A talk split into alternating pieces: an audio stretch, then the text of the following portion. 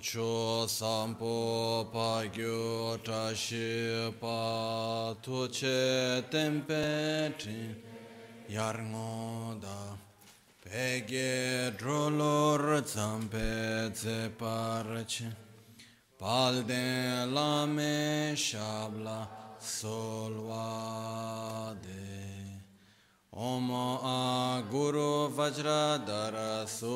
Timo Nishasane Kar Uta Vardanya Shri Bar Varsa Manya Sarva Siddhi Hum Hum Om A Guru Vajradhara Suma Timo Nishasane Uta Vardanya Shri Bar Varsa Manya Sarva Siddhi Hum Hum Om Guru Vajradhar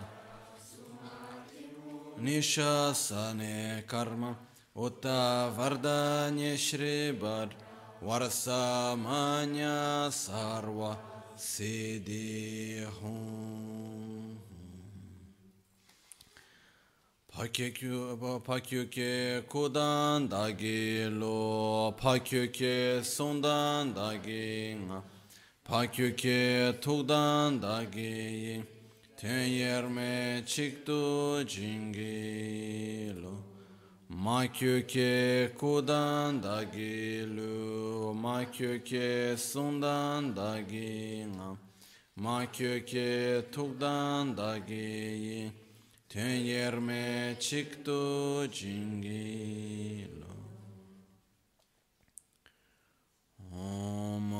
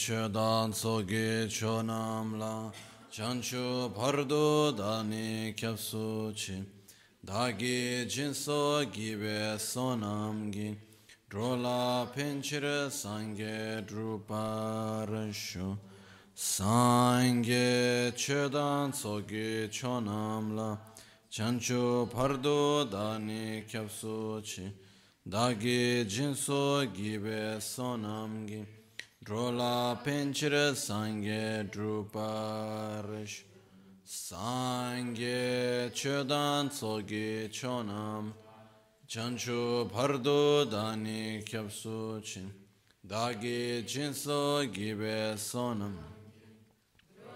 Pinchire Sangye Druparasho Nel Buddha, nel Dharma e nel Sangha prendo rifugio fino all'illuminazione con la pratica della generosità e delle altre perfezioni, possa io ottenere lo stato di Buddha per il beneficio di tutti gli esseri senzienti.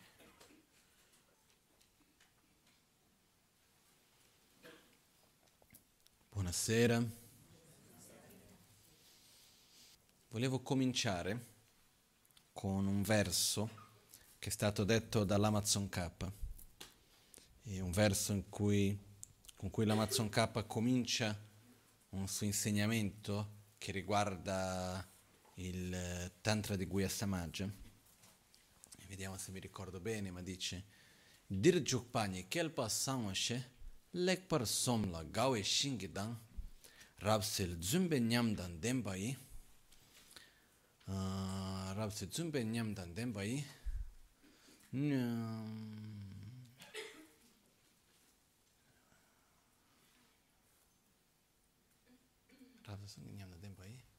Noi che chiun un po' la gnun. Adesso la prima, la, l'ultima parte del, del, della, della ultima riga non mi viene in mente. Comunque, quello che dice è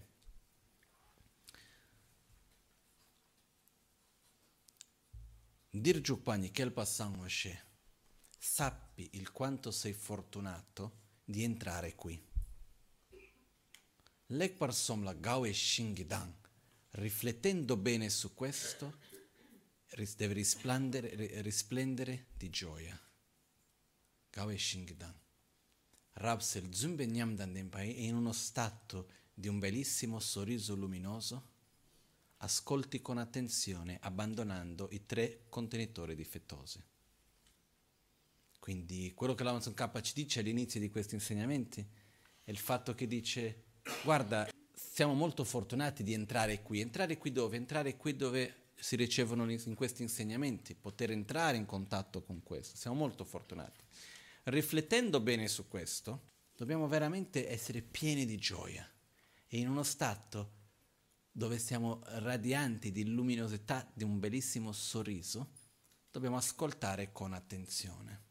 No? Questo ascoltare con attenzione vuol dire che la nostra mente deve essere presente insieme al nostro corpo nel momento presente in cui noi ci troviamo.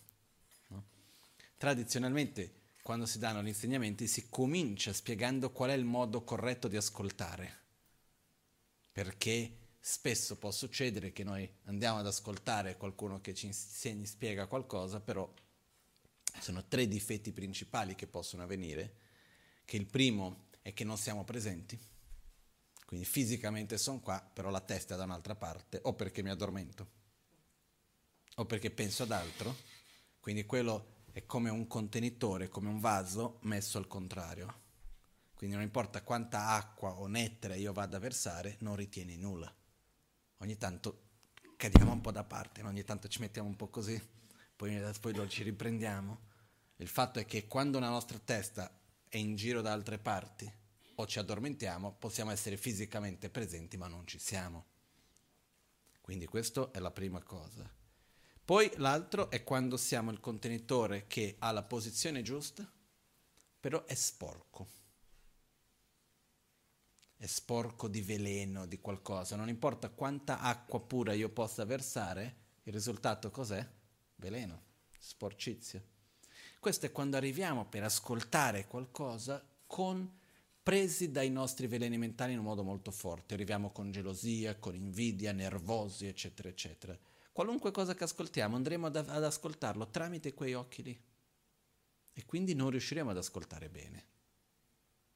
Quindi dobbiamo essere liberi da emozioni disturbanti forti manifestate in questi momenti. Questa è una cosa. Quindi il terzo punto, dobbiamo essere attenti a non essere come un vaso bucato. Il vaso bucato entra l'acqua ed esce. Quindi sono quei momenti che siamo lì, non abbiamo nessuna motivazione negativa. Siamo emotivamente abbastanza equilibrati in quel momento non stiamo pensando ad altro, ma non stiamo pensando esattamente a nient'altro proprio. Esistono dei momenti che siamo lì un po' così, ascoltiamo, ah che bello, però non riusciamo a, a trattenere quello che riceviamo. Quindi dobbiamo avere anche un certo tipo di attenzione che man mano che riceviamo andiamo a... È come arriva la merce, dobbiamo immagazzinarla da qualche parte, no? Perché sennò dopo di un po' c'è roba nuova che arriva e ogni volta mettiamo del, qualcosa di nuovo che prendiamo, però non abbiamo dove tenerlo. Quindi questo è importante avere questa attenzione. No? Poi ci sono anche il modo corretto di ascoltare che riguarda le sei consapevolezze. Le sei consapevolezze all'ascolto, che in generale sono molto importanti. Vediamo se adesso in un modo breve lo possiamo affrontare. Le sei consapevolezze all'ascolto è il fatto che non stiamo qua per parlare di qualcosa che sia una tecnica che ci vada ad aiutare al nostro lavoro o qualcosa di mondano, ma stiamo per parlare di una pratica spirituale. Quindi la, deve essere vissuto in questo contesto. Quindi la consapevolezza con la quale andiamo ad ascoltare il Dharma sono, vengono divise in sei tipi. La prima consapevolezza è Rani Neba Tabudushe, uh, Che Men Tabudushe, Lama Memba Tabudushe. Quindi la prima è la consapevolezza di vedere se stessi come il paziente malato, vedere gli insegnamenti come la medicina, chi insegna come il medico. Queste sono le prime tre consapevolezze. Quindi io ho qualcosa che ho bisogno, per quello che vado ad ascoltare, sono malato di che cosa? Questo fa parte degli insegnamenti che andremo a vedere più tardi, magari non in questa lezione, ok?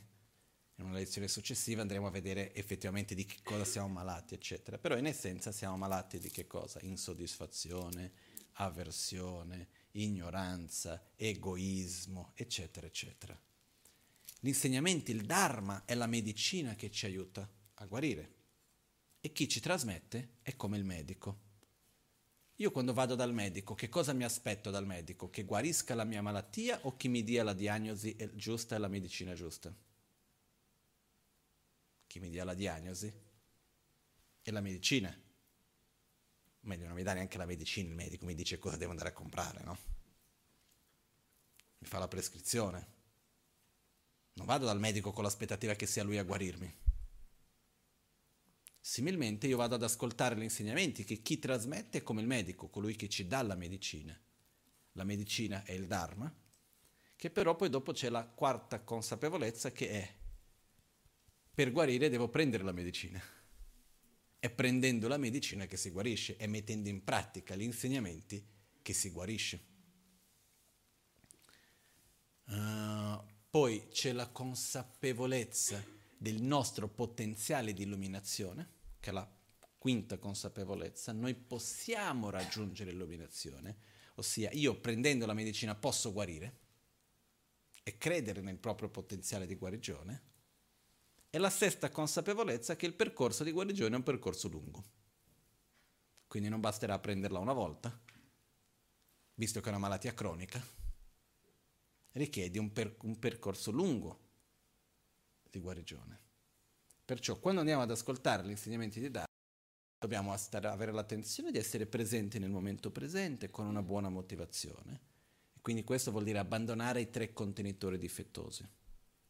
Poi avere le sei consapevolezze, perciò vedere noi stessi come il paziente, vedere chi insegna come il medico, vedere gli insegnamenti del Dharma come la medicina. Il processo di guarigione è nel prendere la medicina. Riconoscere che noi abbiamo il potenziale per poter guarire, la, è possibile guarire, e il processo di guarigione richiede costanza nel tempo.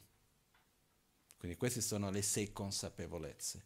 In questo modo andiamo veramente a ricerca degli insegnamenti per il nostro sentiero spirituale in un modo vero e non solamente per imparare una tecnica o qualcosa che rimane a livello superficiale. No? Quindi queste sono le sei consapevolezze. Perciò l'Amazon K quando dice Dir Giupani che il passamos sappi il quanto sei fortunato di entrare qui. Riflettendo su questo, vedi di essere pieno di gioia e con uno stato di un bellissimo sorriso che ti illumina, ascolti con attenzione, ossia con le, conse- con le sei consapevolezze, abbandonando i contenitori difettosi.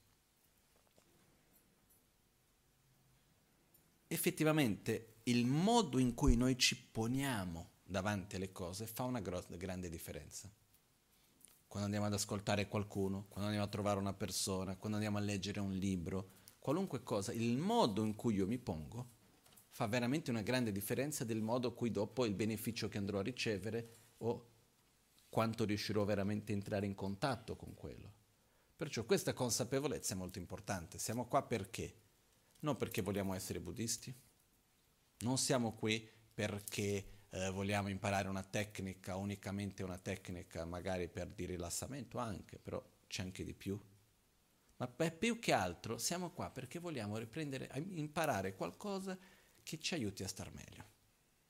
Poi ci sono tanti livelli di motivazione in questo.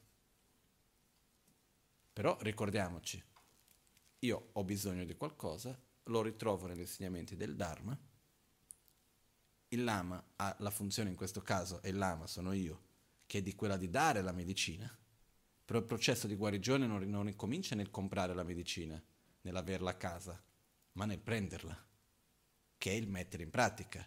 saper meditare non serve a nulla se uno non medita. È come se, come se compro tutte le medicine, le tengo a casa, vado dal medico, ah che bello, sono andato dal medico, già mi sento un po' meglio. Poi metto le medicine a casa, vado in farmacia, li compro tutte, metto lì tutte le medicine e non li prendo mai. Poi torno dal medico la prossima volta e dico, eh sai, non funziona. Ma non le, avevo, non le ho neanche prese. No? Per questo Shantideva diceva, ricevere insegnamenti e non metterli in pratica è come andare dal medico e unicamente leggere la prescrizione. Perciò il processo di guarigione inizia nel meditare, nel, nel um, riflettere, nel mettere in pratica proprio quello che impariamo, fare con che quello non sia solo una conoscenza ma venga a far parte della nostra vita. Poi dopo di questo ricordarci che il processo richiede tempo e che noi stessi abbiamo il potenziale di guarire in questo contesto. Ok? Adesso, di che cosa parleremo in questo corso? Di quella che è una pratica di meditazione che ci è stata trasmessa dalla Maganci Rinpoche, chiamata l'autoguarigione tantrica Nalsa. Io ho già dato altri corsi sull'autoguarigione, però ho riflettuto molto su come poter trasmettere al meglio questa pratica. Per diverse ragioni. Una, che ci troviamo in un contesto culturale molto diverso dal contesto in cui me- questo metodo ha esistito per secoli. Quindi, dove questo metodo di meditazione e di guarigione è stato trasmesso, ha un contesto molto diverso di quello in cui noi ci troviamo oggi. Prima di tutto è stato trasmesso per secoli unicamente nel contesto monastico, prevalentemente nel contesto monastico. Quindi persone che hanno, dopo di avere un'azione filosofica di meditazione, di stile di vita, veniva trasmesso questo. Oggi già siamo in un contesto diverso su questo. Poi culturalmente, dal punto di vista di conoscenze, eccetera. E poi l'altra cosa che c'è anche è che l'autoguarigione è così profonda e vasta che per riuscire a capirla bene richiede un po' di tempo. Sono tanti gli aspetti che dobbiamo prendere in considerazione. Okay? Perciò un po' di tempo fa mi trovavo in Tibet qualche anno fa e ho voluto dire ok, ritengo che sia importante poter spiegare bene l'autoguarigione e il mio obiettivo in realtà è quello, era quello di scrivere un libro di un commentario dell'autoguarigione, però ho cominciato scrivendo i punti principali, in inglese lo chiamiamo di subjects, no? In tibetano è sabche, che sarebbero i, non i capitoli, mettiamo così capitoli, ok? Ho diviso i punti principali ed è venuto qualcosa abbastanza, come si può dire, ben strutturato e abbastanza lungo anche. Però io voglio in questo corso veramente seguire questo perché così sono sicuro che abbiamo una, una base solida. Andiamo uno a comprendere che quello, tanti aspetti che ci possano sembrare una cosa un po' mistica, che magari non si capisce molto bene, ogni cosa ha la sua base, ha il suo perché. Però abbiamo bisogno di una certa preparazione. Quindi ci vorrà un attimino fin prima che andiamo a spiegare la visualizzazione, prima che andiamo a spiegare i mudra, prima che andiamo a spiegare la recitazione perché prima di tutto dobbiamo anche arrivare in un contesto. Okay? Perciò andando al punto, questo, diciamo, questa spiegazione, questo commentario, viene diviso principalmente in due parti, che è il significato del nome, autoguarigione, tantrica, analso, e la meditazione effettiva, la pratica effettiva. Okay? Poi nella parte della pratica effettiva abbiamo la pratica nei momenti di meditazione e la pratica fuori dai momenti di meditazione. La enfasi principale verrà data ai momenti di meditazione, però anche fuori è molto interessante perché come praticare, come mantenere la pratica dell'autoguarigione quando ci vestiamo, quando stiamo per addormentarci, quando facciamo la doccia, quando mangiamo. Ci sono tanti momenti in cui possiamo applicare la nostra pratica spirituale anche in quei momenti lì fuori dal momento di meditazione vero e proprio. Okay? Però oggi ovviamente partiamo dagli inizi, no?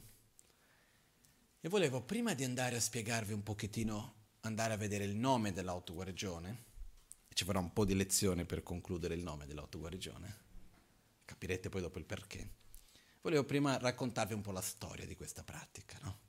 Da dove viene, come mai avviene in questo modo. Buddha Shakyamuni, che ha vissuto, alcuni dicono 2500 anni fa, 2550 qualcosa, altri dicono 2800, comunque tanti secoli fa. Buddha Shakyamuni aveva una caratteristica molto particolare, che era quella di insegnare ad ognuno in un modo diverso, a secondo delle loro capacità. Quando si mettevano insieme, si poteva vedere che tutti portavano verso lo stesso risultato, però, giustamente, è chi insegna che deve adattarsi a chi ascolta.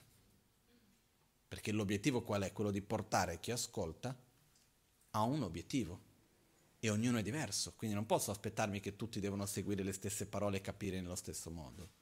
Quindi Buddha spiegava in modi diversi a seconda della capacità, della mentalità delle persone con cui si trovava. E c'è un altro aspetto molto interessante per me, che è quello che Buddha non ha mai lasciato nulla scritto.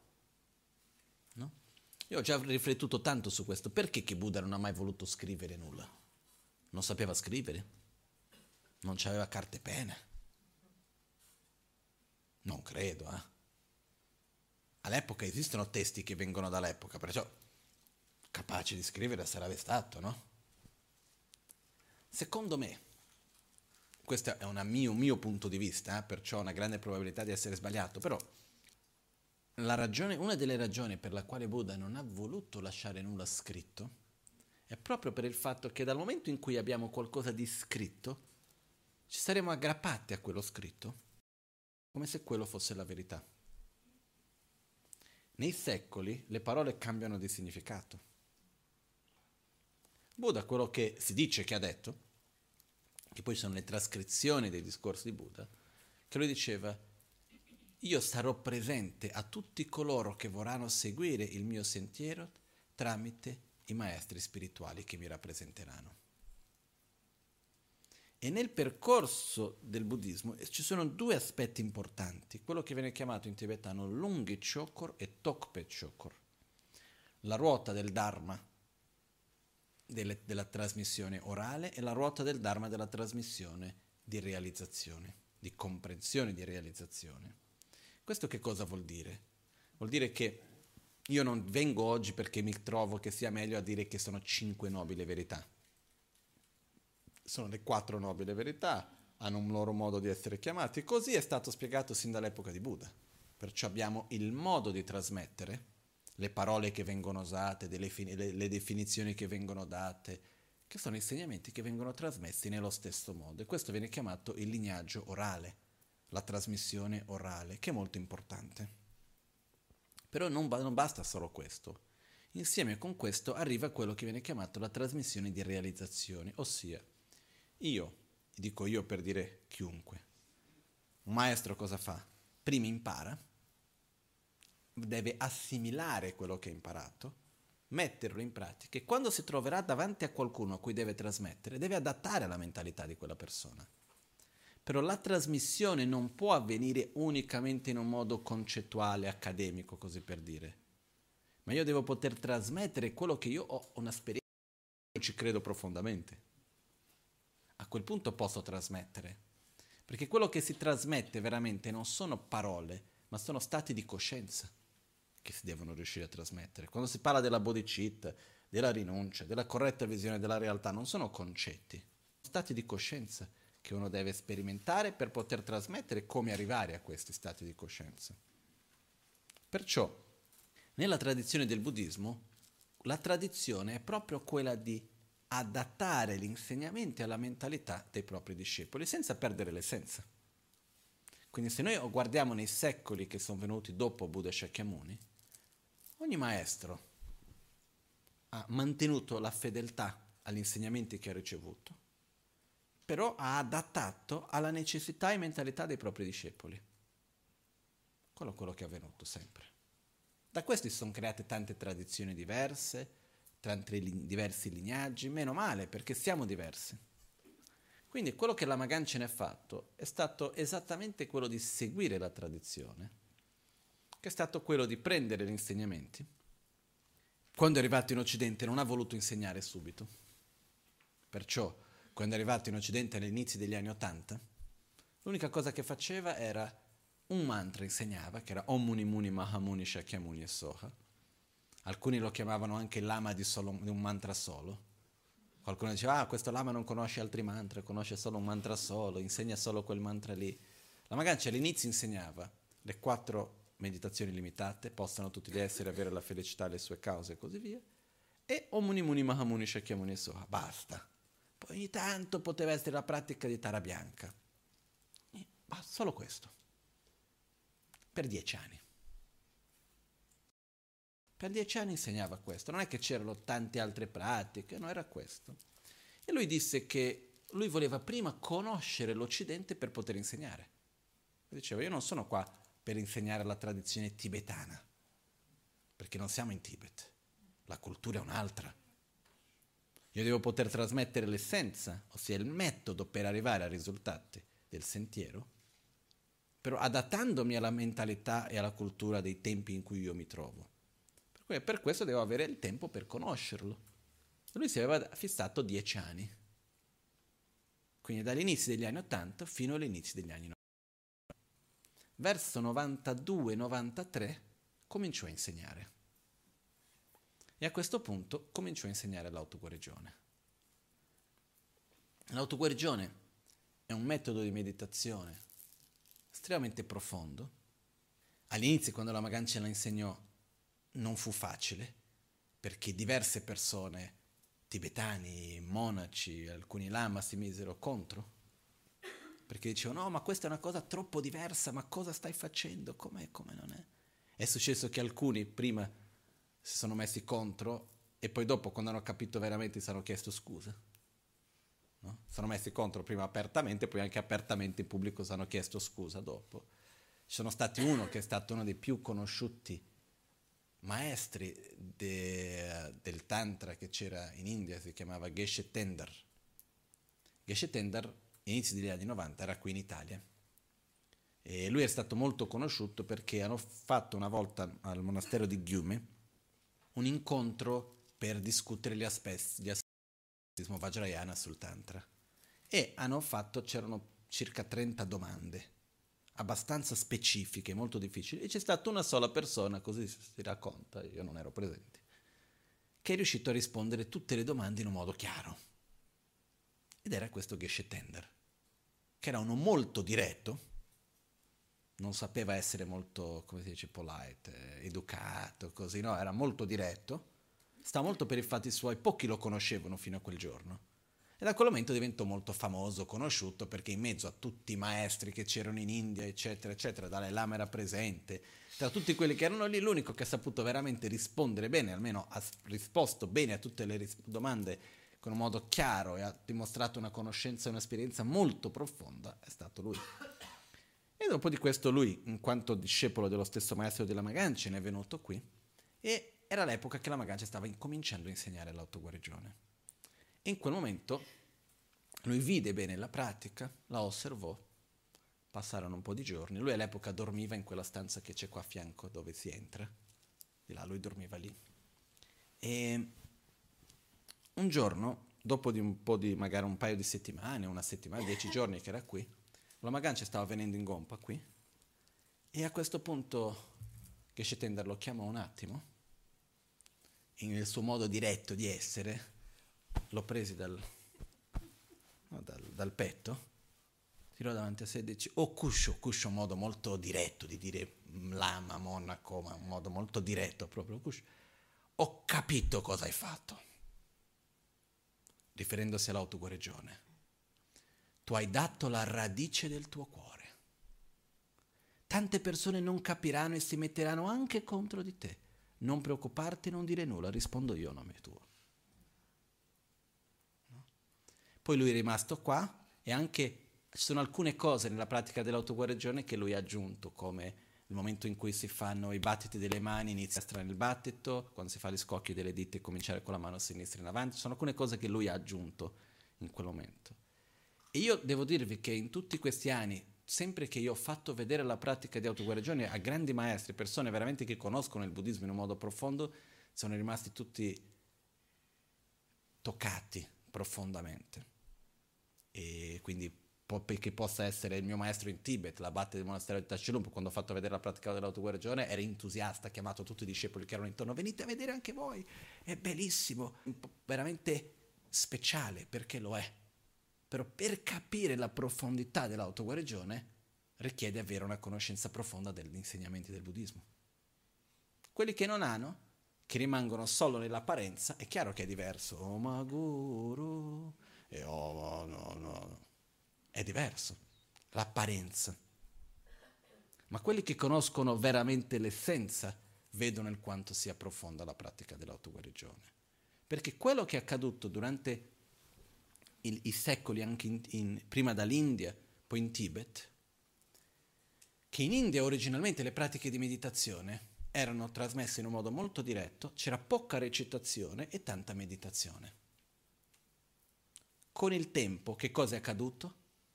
le meditazioni, le visualizzazioni, la meditazione si stava perdendo la tradizione. Per non perdere la tradizione che cosa uno doveva visualizzare, che cosa hanno fatto? Hanno preso le visualizzazioni e trasformato in recitazione.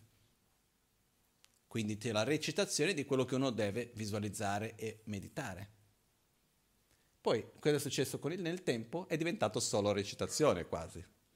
Oggi, come oggi, ci sono tante pratiche che è difficile che qualcuno si sieda, non è che non ci sia, ma sono poche quelle che si siedono veramente a visualizzare ognuno dei passaggi, a meditare su quello, è diventato più recitazione. Quindi la Magancia nell'autoguarigione cosa ha fatto? Ha ritornato a avere poca roba da recitare e più meditazione, più visualizzazione. Quindi è tornato un po' alle radici in questo senso anche. E qui, chi capisce di questo quando lo vede rimane, rimane veramente colpito perché una delle qualità della Maganchen per me, e io sono molto grato all'autoguarigione, è il suo coraggio anche. La Maganchen è una persona che non ha mai avuto, da quando io lo conosco, paura di fare quello che lui ritiene che sia veramente il meglio. Non importa chi dica che cosa, se lo capiranno, se non lo capiranno, finché lui ritiene che quello è veramente quello che è di più beneficio, che il giusto, anche se politicamente non, può, non può essere, politicamente anche nella, nella, società, quello che la gente pensa, non pensa, non importa. Quando lui ha insegnato l'autoguarigione, veramente è stata una cosa. Poi non è che lo faceva solo qua in Occidente, è andato in India, ha portato tutti i testi, le CD, tutto ha offerto a Sua Santità il Dalai Lama, è andato nel monastero in fuori, davanti ai 4.000 monaci, c'ero anch'io, a far vedere la pratica dell'autoguarigione a tutti. Nessuno è mai venuto a dire questo non va bene. Quelli che conoscono il Dharma in modo più profondo hanno capito la profondità. Quelli che erano più abituati a vedere solo la parte esterna sono rimasti un po' strani, strani a questo, no? Però sono passati diversi anni, no? ormai sono passati più di vent'anni. In questo tempo anche c'è stata la possibilità anche per noi di conoscere meglio la propria pratica. Io, io stesso ho avuto, ho avuto, bisogno di tempo per conoscere la pratica dell'autoguarigione. Sono riuscito a conoscerla bene come? Studiando il buddismo nel modo più tradizionale che ci sia.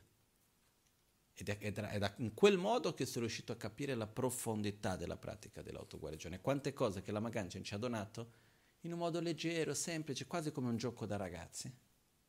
Però veramente qualcosa di molto profondo. Perciò di tutte le cose che Amaganci ci ha trasmesso e che ci insegna, eccetera, veramente potrei dire che la più preziosa è l'autoguarigione. Questo è veramente una cosa che più mi passa il tempo, più vedo il quanto è preziosa. Okay?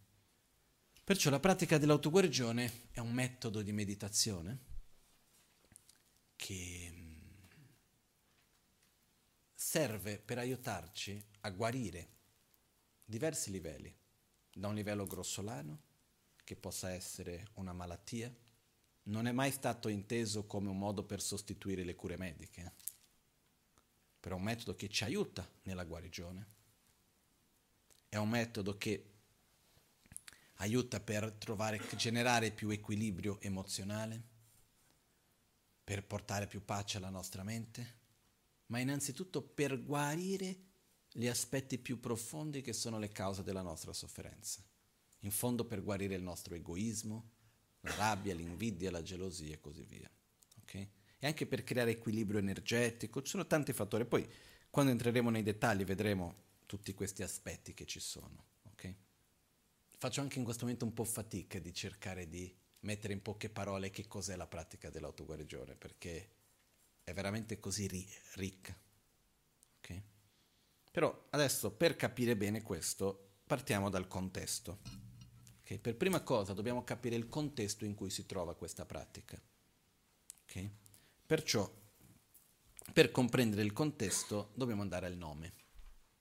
Il nome della pratica è autoguarigione tantrica nals. Poi dopo di aver visto il nome andremo a vedere la pratica stessa e andiamo a vedere a quel punto ogni visualizzazione, ogni recitazione, ogni passaggio della pratica è composto principalmente di quattro parti che andremo a vedere successivamente che sono che cosa dobbiamo recitare e che cosa significa quello che recitiamo. Ogni parola dei mantra, che cosa significano queste, il perché del mantra, eccetera, eccetera. Andiamo a vedere la seconda parte che è quali sono i movimenti o i gesti, ossia i mudra che andiamo a fare. Andiamo a vedere qual è la visualizzazione che dobbiamo fare e che cosa dobbiamo pensare qual è la direzione che diamo alla mente. Quindi sono questi quattro aspetti in ogni passaggio della pratica. Poi lo andremo, entreremo a vedere ognuno di questi punti. Okay? Però prima di questo dobbiamo capire il contesto in cui noi ci troviamo. Perciò parliamo di autoguarigione tantrica nalso. Io ho una difficoltà che ho sempre avuto ancora oggi è che ogni volta che scrivo un testo qualcosa ci da dare un titolo faccio sempre fatica. Perché sono sempre partito da questa idea che il titolo deve essere capace di trasmettere tutto quello che c'è all'interno. No? Una roba mia. E devo dire che i grandi maestri hanno sempre fatto questo in un modo abbastanza incredibile. Ed è normale nel tradizionalmente che prima si passa un tempo abbastanza lungo al significato del nome, perché nel nome c'è il riassunto del contenuto. Okay? E il nome della pratica dell'autoguarigione è un nome che è molto complesso in realtà e porta tantissimo in sé. Autoguarigione, tantrica, nalso. Ok? In tibetano è Sangal, Sangak Nalso Rangshin Chötep. Sangha Nalso Rangshin Chötep. Sangha vuol dire tantrica, o vuol dire il mantra segreto. Nalso è Nalso. Rangshin Chötep autoguarigione. Partiamo perciò dalla parola tantrica. Okay? Prima di tutto, quando si parla della parola tantrica, vuol dire che la, questa pratica di meditazione fa parte del sentiero Vajrayana all'interno del buddismo. Questo che cosa vuol dire? Prima di tutto che è una pratica spirituale. Ok? Perciò vuol dire che è un metodo che fa parte del contesto spirituale e perciò qua dobbiamo capire che cosa vuol dire una cosa che è spirituale e cosa che non è spirituale. Dov'è la differenza se una pratica è una pratica spirituale o è una pratica mondana? La differenza viene principalmente nella ragione per la quale noi la usiamo e l'obiettivo con la quale viene trasmessa e usata. Ok? Si dice che ciò che fa la distinzione tra qualcosa di spirituale mondano e se viene fatto unicamente per questa vita o no. Tutto ciò che viene fatto unicamente per questa vita è mondano. Quali sono le cose che sono unicamente di questa vita? Lo sviluppo del corpo, beni materiali, piaceri sensoriali, potere e allo stesso tempo abbiamo il riconoscimento della nostra immagine. Quindi queste sono le cose che sono effettivamente solo di questa vita. Ok? Perciò i beni materiali possiamo portare alla prossima vita? No. La nostra immagine, possiamo fare qualcosa con quella, non è che io muoio dopo nasco bambino, eh, quella la Michelle, ciao, no. Allo stesso tempo, eh, i, anche i rapporti che noi abbiamo, il, le connessioni che abbiamo tra le persone, eccetera, eccetera, anche questo noi non possiamo portare di vita in vita. Ok? Perciò qualunque cosa che riguardi unicamente lo sviluppo materiale, lo sviluppo de, del prendere cura del corpo, prendere cura dello sviluppo della nostra immagine, eccetera, cose che riguardano chiuse solamente in questa vita, sono cose mondane. Non importa il metodo che io vada a usare, io posso passare dei giorni interi a recitare dei mantra, a fare delle meditazioni e usare metodi spirituali, ma se il metodo spirituale viene usato per una ragione mondana, diventa un'azione mondana. Ciò che fa che quell'azione sia spirituale è che la ragione, l'obiettivo con il quale lo uso sia per una ragione spirituale. Quali sono le ragioni spirituali? Prendere cura di ciò che continua anche dopo la morte, che c'è durante la vita ma che continua anche dopo. Lo sviluppo di amore, di compassione, di pazienza, di generosità, di saggezza, eliminare la rabbia, la gelosia, l'invidia, l'arroganza, eccetera, eccetera. Prendere cura di ciò che continua dopo, durante la vita ma anche dopo la morte quello che sono gli aspetti più profondi di noi stessi. Questo è quello che riguarda una pratica spirituale. Okay? È molto comune che si usino no, metodi spirituali per ragioni mondane. Basta vedere se noi potessimo fare una sorta di un, un survey, come si dice, una ricerca, no? un, un'inchiesta sulle uh, preghiere che vengono fatte. Andassimo a fare quante le vediamo le percentuali di tutte le preghiere fatte in tutte le religioni preghiere fatte per ragioni mondane, ossia preghiere fatte per salute, nulla contro la salute, eh? però è una cosa di questa vita. Preghiere fatte per salute, per ragioni materiali, per ragioni di rapporti, per ragioni che lo studio, il successo in questo, per ragioni che sono solo di questa vita e le preghiere che vengono fatte in cui io prego per avere più pazienza, per essere una persona più equilibrata, per sviluppare più amore, per generare una corretta visione della realtà, eccetera, eccetera. Mettiamo in percentuali. Quale dei due di più? Quelle fatte per le ragioni mondane. Quindi questo che cosa vuol dire? Non vuol dire che sia sbagliato pregare per la salute, eh? non sto dicendo quello. Però sto dicendo che nel momento in cui io faccio anche una meditazione per la salute va benissimo. È ottimo usare metodi spirituali anche per ragioni mondane, va bene. Non è che sto dicendo che questo sia sbagliato, però non fa parte del percorso spirituale. Il sentiero spirituale, perché il sentiero non è il metodo esterno, ma è un processo interiore di trasformazione. Quel percorso interiore di crescita. Questo avviene dal momento in cui io quello che faccio faccio con quell'intenzione. Perciò quello che viene fatto, che non è solo per questa vita, ma anche per ciò che continua, fa parte della pratica spirituale. Perciò, prima di tutto, l'autoguarigione è una meditazione, è un metodo spirituale che deve essere nel contesto di prendere cura, di sviluppare ciò che continua dopo la morte che continua in questa vita, ma anche dopo. Quindi questo è quello che noi intendiamo dire per qualcosa che sia spirituale. Ok? Perciò saper distinguere quello che è spirituale e quello che è mondano è importante per noi stessi da osservare, perché non è perché io sono vestito come un monaco e perché magari faccio lì e faccio ore di insegnamenti piuttosto che mi metto a meditare che necessariamente faccio una vita spirituale. Una persona può essere quello lì che va tutti i giorni in fabbrica, eccetera, e ha una vita profondamente spirituale. Non è detto. Uno può vivere in monastero tutta la vita e vivere una vita super mondana, perché è attaccato al potere, a come gli altri mi vedono, perché i soldi, perché... Que- Quindi se uno rimane attaccato alle cose solo di questa vita è una vita mondana, anche se viene fatta con ragioni, metodi spirituali.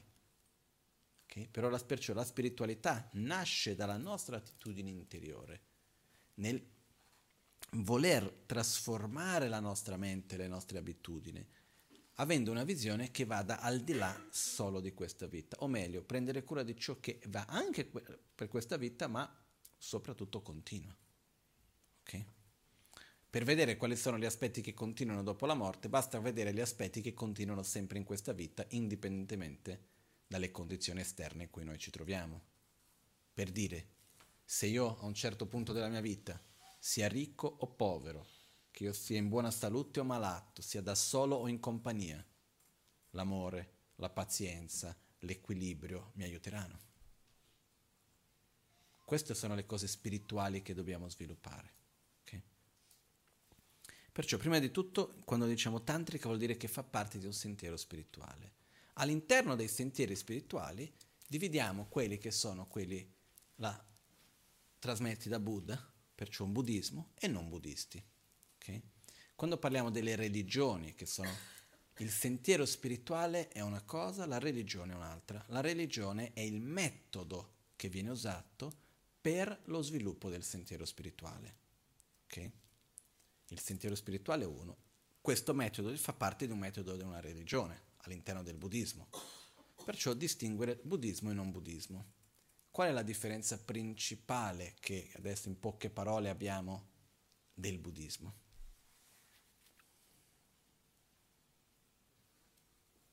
Prima di tutto, io osservando un po', riflettendo, vedo che il buddismo si pone una domanda diversa che la maggioranza delle altre religioni alla partenza. Una delle domande che la maggioranza delle altre religioni si sono poste è dove è iniziato tutto, per esempio. E ha trovato una sua risposta per.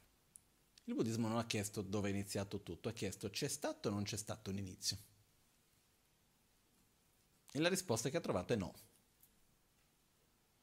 Perciò non parte dal principio che c'è stato un creatore, non parte dal concetto di Dio in quanto il creatore dell'universo e così via, parte dal principio che esiste una legge dell'interdipendenza che regge ogni cosa all'interno della quale ci siamo anche noi. E il nostro processo per uscire dalla sofferenza dipende dalla, da, da, noi stessi, dalla nostra consapevolezza e no, dalle nostre azioni. Quindi non c'è nessuno che ci può, per dire, salvare se non noi stessi con l'aiuto di altri. Eh? C'è chi ci può aiutare, però siamo noi stessi che dipende dalle nostre proprie azioni. Perciò all'interno del buddismo non c'è il concetto di Dio, ma in realtà il Buddha non parla né dell'esistenza né della non esistenza di Dio. Parla del fatto che il nostro percorso dipende da un nostro processo interiore e che abbiamo il potenziale per raggiungere uno stato libero dalla sofferenza. In questo spesso il buddismo viene chiamato come una filosofia di vita, non come una religione. Perché? Perché le religioni vengono divise nelle religioni monoteiste e politeiste e il buddismo non è né monoteista né politeista. Poi c'è chi dice che il buddismo è monoteista perché c'è Buddha, però la realtà è che il buddismo non è né monoteista né politeista.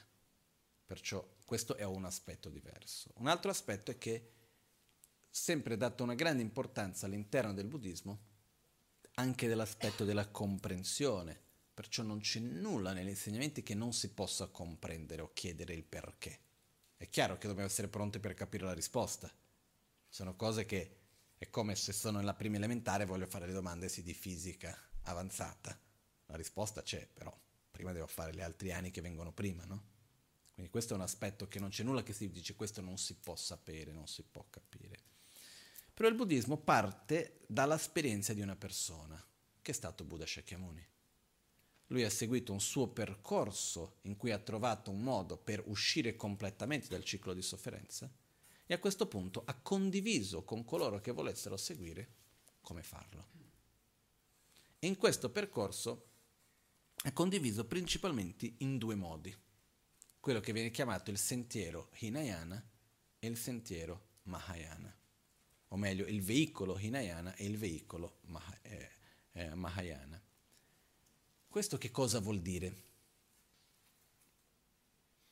Quando si parla del sentiero, il sentiero è il percorso che noi abbiamo di sviluppo delle nostre qualità ed eliminazione dei nostri veleni mentali, non è una cosa esterna.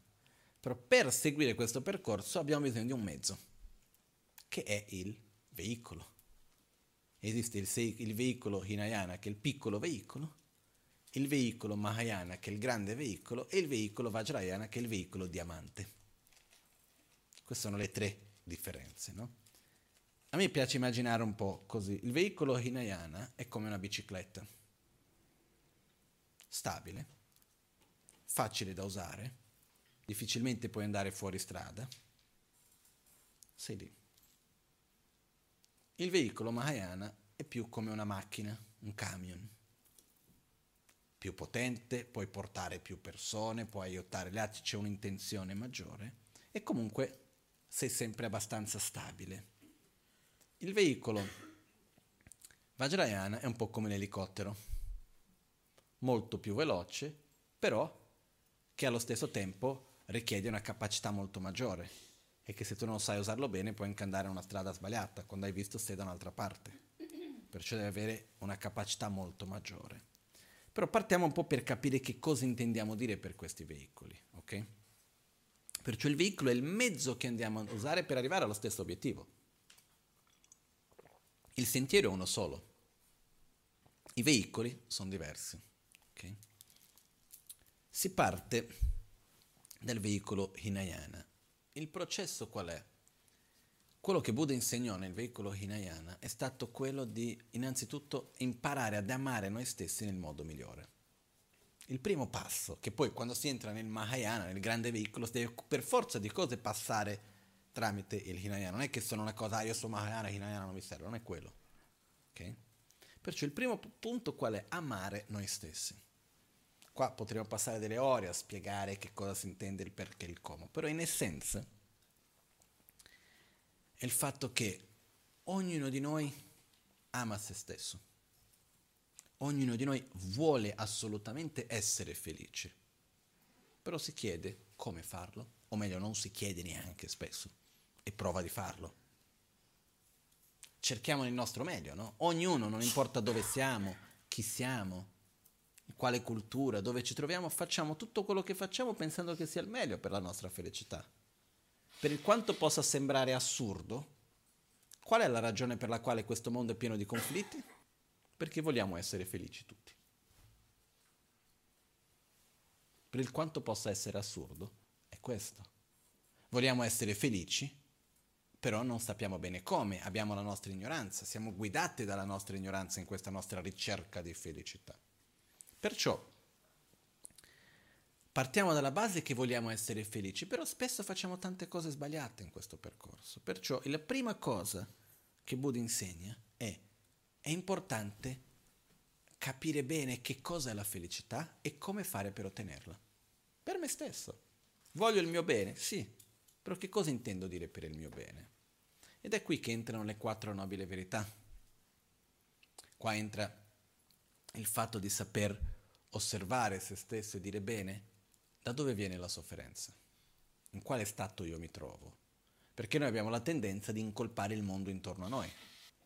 Però, man mano che andiamo avanti, questi sono argomenti di cui ho già parlato tante volte, quello che andiamo a capire è che in realtà non posso continuare a cercare di creare un mondo perfetto intorno a me. Perché la nostra tendenza qual è? Viviamo in un'utopia materialista in cui crediamo che è possibile essere felice unicamente con uno sviluppo materiale.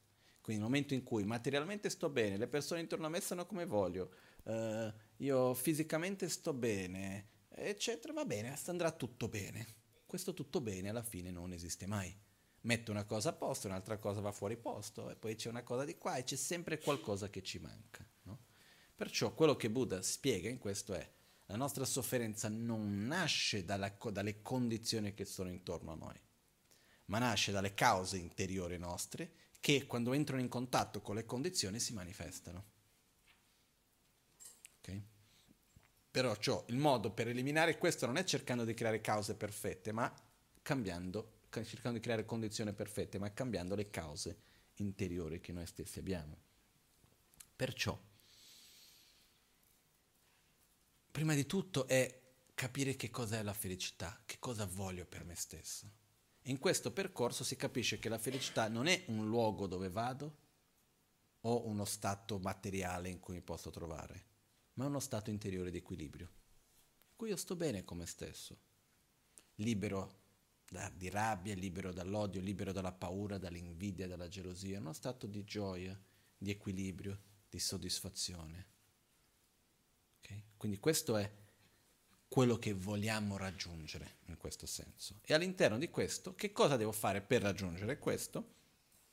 E qui entriamo in quello che sarebbe il, um, il contesto dell'insegnamento Hinayana. Che cos'è il contesto del Hinayana? È quello di dire, ok, io voglio star bene, perché io stia bene devo smettere di fare quello che mi fa soffrire e devo cominciare a coltivare quello che mi fa star bene. Quindi il percorso è proprio quello di avere consapevolezza di cosa mi fa soffrire e abbandonarlo. Avere consapevolezza di quello che mi fa star bene e coltivarlo. La rabbia mi fa star bene? No, mi fa star male, perciò la devo abbandonare. L'invidia, la gelosia, l'arroganza, l'egoismo, la mancanza di consapevolezza, di presenza nel momento presente mi fanno star bene? No, perciò li devo abbandonare. Usare la mia parola in un modo violento, la violenza in generale mi fa bene? No, perciò la devo abbandonare. Che cosa mi fa bene? La pazienza, l'equilibrio, la consapevolezza, la pace, la saggezza, l'amore, sono cose che mi fanno star bene, quindi le devo coltivare. Questo è il principio di base del sentiero, del, per, del veicolo Hinayana. Riconoscere quello che mi fa star bene e coltivarlo, riconoscere quello che mi fa star male e abbandonarlo. E questo è il primo passo. Nell'autoguarigione, la Magancia ha sempre detto, il primo livello dell'autoguarigione è fare ogni giorno una cosa buona in più e una cosa non buona in meno. Questo è il primo principio di base, che è quello di dire, ok, anche nel primo testo del libro dell'autoguarigione, che è l'autoguarigione 1, in cui la Magancia dice dobbiamo imparare a conoscere bene chi sono i nostri veri amici e i nostri veri nemici. E fa l'esempio, noi pensiamo che le sigarette sono i nostri amici, però in realtà sono i nostri nemici. Eh, ci sono tante cose che fanno esempio anche quando noi ci arrabbiamo, anche quando abbiamo certe emozioni, vediamo come i nostri amici qualcosa che è lì per aiutarci, ma in realtà sono dei nostri nemici. Quindi il primo livello di autoguarigione è proprio quello di imparare a conoscere che cosa mi fa bene e che cosa mi fa male e avere la certezza in questo. Non è un percorso di un giorno, eh? però qua ci vuole, come si può dire, rispetto, sincerità. Quando io capisco che una cosa veramente mi fa male, non ci sono più scuse. Devo cominciare a fare un'energia mettere uno sforzo nella direzione opposta per creare un'abitudine diversa, perché in questo momento sono preso da quell'abitudine lì. Quindi questo è il primo processo di autoguarigione dentro il veicolo Hinayana, che è quello di dire ok, questo non mi fa bene, devo abbandonarlo, questo mi fa bene, lo devo coltivare, questo è il primo passo. All'interno di questo entriamo con la motivazione anche di questo sentiero. La motivazione qual è? Io non voglio soffrire. Io voglio star bene. Cause, condizioni, risultati. Se io non voglio soffrire, è, meglio che io smetta di fare le azioni che portano alla sofferenza. E qua rientra la legge del karma. Quindi meglio che io non, non, non agisca più con violenza, meglio che io usi le mie parole in un modo pacifico, meglio che io smetta di agire con invidia o con gelosia o che metta a fare bugie piuttosto che creare divisione tra le persone uh, o, o, o, prendere ciò che non mi è stato donato, perciò rubare. Meglio che io stia attento con le mie azioni, che usi il mio corpo, la mia parola, la mia mente in un modo coerente e positivo. Perché? Semplicemente perché azioni portano risultati e visto che non voglio un risultato di un certo tipo, devo, non devo creare le cause che siano coerenti con quel tipo di risultato che non voglio avere. Sia in questa vita e in quello che viene dopo. Okay? Adesso non è il momento di entrare in tutti i dettagli su questo. Però il fatto è, il sentiero Hinayana è il sentiero del prendersi cura di se stesso, in un modo coerente. E qua ci sono due livelli uno è quello che viene chiamato il piccolo scopo e l'altro è quello che viene chiamato il medio scopo. Il piccolo scopo è io non ci voglio avere una rinascita di più sofferenza, quindi meglio che sto attento in questa vita di non fare troppe stupidate. Il medio scopo è quello che dice anche se riesco ad avere una buona rinascita non mi è abbastanza. Voglio uscire completamente dal ciclo di sofferenza. Okay? Dopo di questo arriva quello che sarebbe il, um, il sentiero Mahayana. Il sentiero Mahayana, all'interno del quale si trova la pratica dell'autoguarigione, è molto importante comprenderlo per capire il contesto in cui la pratica dell'autoguarigione avviene, è il sentiero in cui apriamo il nostro cuore agli altri. È quello in cui andiamo a capire che non basta semplicemente prendere cura di me stesso perché quando io guardo intorno a me e vedo la sofferenza che c'è intorno a me, la mia sofferenza diventa piccola così. E poi c'è un'altra cosa che poi dopo si può anche capire. Egoisticamente parlando, è mille volte meglio essere altruisti. Quando si apre il cuore, il piacere di amare è molto più grande che il piacere di essere amato. Quindi quando si comincia veramente a aprire il cuore verso gli altri, da questo viene una necessità di fare qualcosa per gli altri. Ed è proprio qua che nel sentiero Mahayana, quindi questo grande... Perché il sentiero Hinayana è il veicolo piccolo perché penso a me stesso, il sentiero Mahayana è un grande veicolo perché penso a tutti gli altri. Il percorso che vado a seguire è lo stesso. Il sentiero Hinayana arrivo fino a un certo punto perché solo per me stesso basta arrivare a un certo punto il sentiero Mahayana continua dopo quel punto perché per aiutare gli altri non mi basta unicamente uscire dalla mia sofferenza. Devo sviluppare i mezzi per poter aiutare gli altri veramente. E che cosa succede quando veramente apriamo il cuore agli altri? Nel primo momento diventiamo frustrati. Perché? Perché guardiamo intorno a noi, vediamo la sofferenza, non vogliamo che gli altri soffrino e non sappiamo cosa fare. Perché veramente quanto è difficile aiutare qualcuno? Aiutare qualcuno ad aiutare se stesso, aiutare qualcuno veramente a cambiare se stesso, a star meglio. Che finché vado a dare del cibo, che vado ad aiutare materialmente, che è molto nobile, però è più facile. Aiuto con la medicina, aiuto che posso essere gentile, aiuto perché do qualcosa di materiale, è più facile, ma come faccio ad aiutare te stesso ad, ad aiutare te stesso? Come ti faccio ad aiutarti proprio a eliminare la tua rabbia, la tua gelosia, a cambiare il tuo modo di vivere? È più difficile, no? Quanto spesso succede che vediamo noi che fa delle cose che, che vediamo che gli fa del male e cerchiamo di farle capire e non riusciamo? Perciò quello che accade che cos'è? Non è facile aiutare gli altri, perché per aiutare l'altro io devo riuscire a spiegare il mio modo di vedere la realtà tramite il modo dell'altro. Devo parlare la sua lingua. È inutile che cerca di imporre il mio modo di vedere. Io devo vedere, devo capire te, devo parlare la tua lingua, devo farti vedere la mia realtà tramite i tuoi occhi. Ma per questo devo riuscire a entrare dentro di te, devo riuscire a vedere la realtà come tu la vedi. E per questo questo richiede grande saggezza, grande compassione e grande saggezza.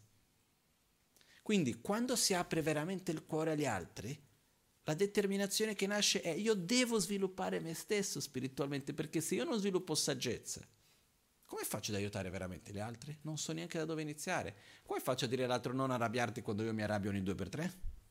Non funziona perché il potere è molto più grande, il potere dell'esperienza, della realizzazione che della parola. Perché ci sono alcuni personaggi nella storia che hanno veramente lasciato un segno? Uno che nell'Occidente è molto conosciuto come Gesù. Il mio punto di vista personale è perché lui era ciò che trasmetteva e insegnava. È diverso quando tu insegni qualcosa e sei ciò che trasmetti, sei l'esempio di ciò che trasmetti. E un'altra cosa è quando tu insegni bei, delle belle teorie, punto e basta. Quindi se vogliamo aiutare un altro, dobbiamo essere ciò che vogliamo trasmettere. Dobbiamo essere già arrivati al luogo che vogliamo portare agli altri. Quindi è qua che nasce la motivazione, io voglio raggiungere l'illuminazione, che vuol dire sviluppare le mie qualità al loro massimo potenziale, eliminare completamente i veleni mentali. Perché lo voglio fare? Perché voglio aiutare, voglio guidare ogni essere a uscire dalla sofferenza. E questa è la motivazione che viene nel sentiero Mahayana, all'interno dell'autoguarigione. Quindi l'autoguarigione si ritrova nel contesto del voler raggiungere l'illuminazione per il beneficio di tutti gli esseri. Quindi è nel contesto di aprire il cuore verso gli altri. E all'interno di questo dove si trova l'autoguarigione. Nel sentiero Mahayana esistono due percorsi due veicoli, i veicoli del Sutra e il veicolo del Tantra. Prima di tutto, quando si parla di sviluppare amore verso gli altri, noi non possiamo amare l'altro senza prima amare noi. il modo in cui io ti amo è un riflesso del modo in cui io amo me stesso. Io non riesco a desiderare all'altro qualcosa che io prima non sono riuscito a desiderarlo a me stesso. Questo è anche uno dei limiti dell'amore, è uno dei problemi che spesso succede, che io ti amo, desidero qualcosa di bello per te, ma quello che io desidero di bello per te non è quello bello che tu vorresti di bello per te. No? È come per dire, sono due persone, a una piace, arriva il capodanno, e una persona dice: No, io guarda, vorrei, guarda, c'è quel bellissimo posto dove c'è una festa bellissima che vorrei stare lì in mezzo alla festa con tanta gente, eccetera, eccetera. Io non vengo da te e ti dico: Tu non sai che bella cosa. Ho trovato una baita in montagna. Non c'è neanche la luce nell'acqua. C'è un silenzio assoluto, non arriva nessuno perché dobbiamo fare due ore di camminata prima di arrivare lì. Siamo in un silenzio assoluto, sarà una cosa bellissima, stupenda. Al mattino presto ci svegliamo prima dell'alba andare a prendere l'acqua. Ok? Per il riscaldamento ci dobbiamo scaldare tra di noi perché non c'è neanche la legna, o se andare a prendere la legna, è una cosa bellissima, potremo veramente meditare. Fa... Ok, dico questo. E l'altra persona cosa dice? Mi vuoi male? Ok? Questo è un esempio molto superficiale di due concetti diversi di felicità, ma non è perché io non ti amo, semplicemente io quello che desidero per te è un riflesso di quello che desidero per me. Non riusciamo a desiderare qualcosa perché dico no, ma sei pazzo che vuoi andare a fare capodanno in mezzo a tanta gente, tutto quel rumore, viene il mal di testa. Per te, non per me. Perciò quello che accade è che quando parliamo del amare gli altri, questo è solo possibile dal momento in cui io ho chiarezza dell'amore verso me stesso, chiarezza di che cos'è la felicità per me. Finché la felicità è qualcosa di molto superficiale, la, vi- la vivo come qualcosa di superficiale, come qualcosa di, come si può dire, materiale, qualcosa che okay, per me la felicità vuol dire avere il lavoro stabile i soldi, avere questa persona, avere questo, avere quello, nel momento che rimane questo per me, cosa riesco a desiderare all'altro? Non più di quello. Perciò prima devo per forza di cose passare nel percorso in cui io desidero profondamente essere felice in un modo indipendente dalle condizioni esterne. A quel momento io posso desiderare questo a tutti gli altri. Okay? Quindi questo desiderare la felicità per noi stessi, amare noi stessi, desiderare questa stessa felicità per gli altri è amare gli altri. A questo punto, e questo viene chiamato in realtà, questo amore verso noi stessi, viene chiamato tradizionalmente Ngejun, che è la base del sentiero. Ngejun, in, uh, la traduzione che viene data è questo emergere definitivo. Alcune volte si viene tradotto come emergenza definitiva, non mi piace tanto perché dà una idea diversa ma è la, de- è la certezza che io posso emergere via fuori dalla sofferenza. E avere questa certezza, io posso uscire dalla sofferenza. Quindi in quel momento io desidero profondamente per me uscire dalla sofferenza. E questo è questo amore verso noi stessi, che spesso viene chiamato come rinuncia. Però la rinuncia ci dà un'idea di qualcosa che devo abbandonare, un po' di un sacrificio. Quando si parla di rinuncia si intende rinunciare alla sofferenza e le cause della sofferenza. La rinuncia verso me stesso, o l'amore verso me stesso viene chiamato rinuncia, questo emergere definitivo. La, la, que, questa stessa attitudine verso gli altri viene chiamato amore, compassione verso gli altri, bodhicitta, la mente dell'illuminazione, la mente che desidera uscire dalla sofferenza sviluppare le proprie qualità, il loro massimo potenziale per aiutare gli altri. Questo, quindi questo è il contesto in cui si trova la pratica dell'autoguarigione. Uno dei punti molto importanti anche nel sentiero Mahayana è il fatto che non basta solo il metodo, ossia l'amore, dobbiamo anche avere la saggezza, che è la corretta visione della realtà, che successivamente andremo a parlare un po' più di questo, ok? Adesso potrei affrontarlo in questo momento, però preferisco parlare di questo quando andremo ad affrontare uh, nella, dopo la purificazione degli elementi, c'è un momento in cui andremo a parlare di questo, preferisco parlare in quel momento lì. Il punto è che non basta solo amore e compassione. amore e compassione senza saggezza, se io amo tutti senza saggezza soffro tantissimo. Non so bene cosa fare, non so bene come proce- pro- pro- procedere. E anche il livello della mia compassione, del mio amore rimane più superficiale. Insieme con la saggezza la compassione diventa più profonda, più matura. Perciò il percorso è lo percorso di sviluppo di amore, di compassione e anche di saggezza. E nella pratica di meditazione dell'autoguarigione ci sono i metodi per sviluppare amore, compassione e saggezza, tutti e due sono presenti. Quello successivamente andremo a vedere dove, come. Ma sono due aspetti che dobbiamo sviluppare, la corretta visione della realtà e la mente di amore e compassione verso gli altri. Sono due aspetti importanti questo, che sono importanti nel contesto della pratica dell'autoguarigione. Okay. Perciò il sentiero Mahayana di solito viene diviso in quelle che vengono chiamate le sei perfezioni, ossia dobbiamo perfezionare sei aspetti di noi stessi, sei, sei qualità. Cinque qualità che sono principalmente del metodo e una qualità che è la saggezza. Perciò dobbiamo sviluppare generosità, moralità, pazienza, sforzo entusiastico, concentrazione e saggezza. E tutto questo c'è all'interno dell'autoguarigione anche lo sviluppo di queste qualità. Okay? Vengono chiamate le sei perfezioni, sono sei qualità che dobbiamo perfezionare. Per questo vengono chiamate le sei perfezioni. Non che devono essere già perfette dalla partenza, ma dobbiamo perfezionare la generosità, la moralità, la pazienza, lo sforzo entusiastico, la concentrazione e la saggezza.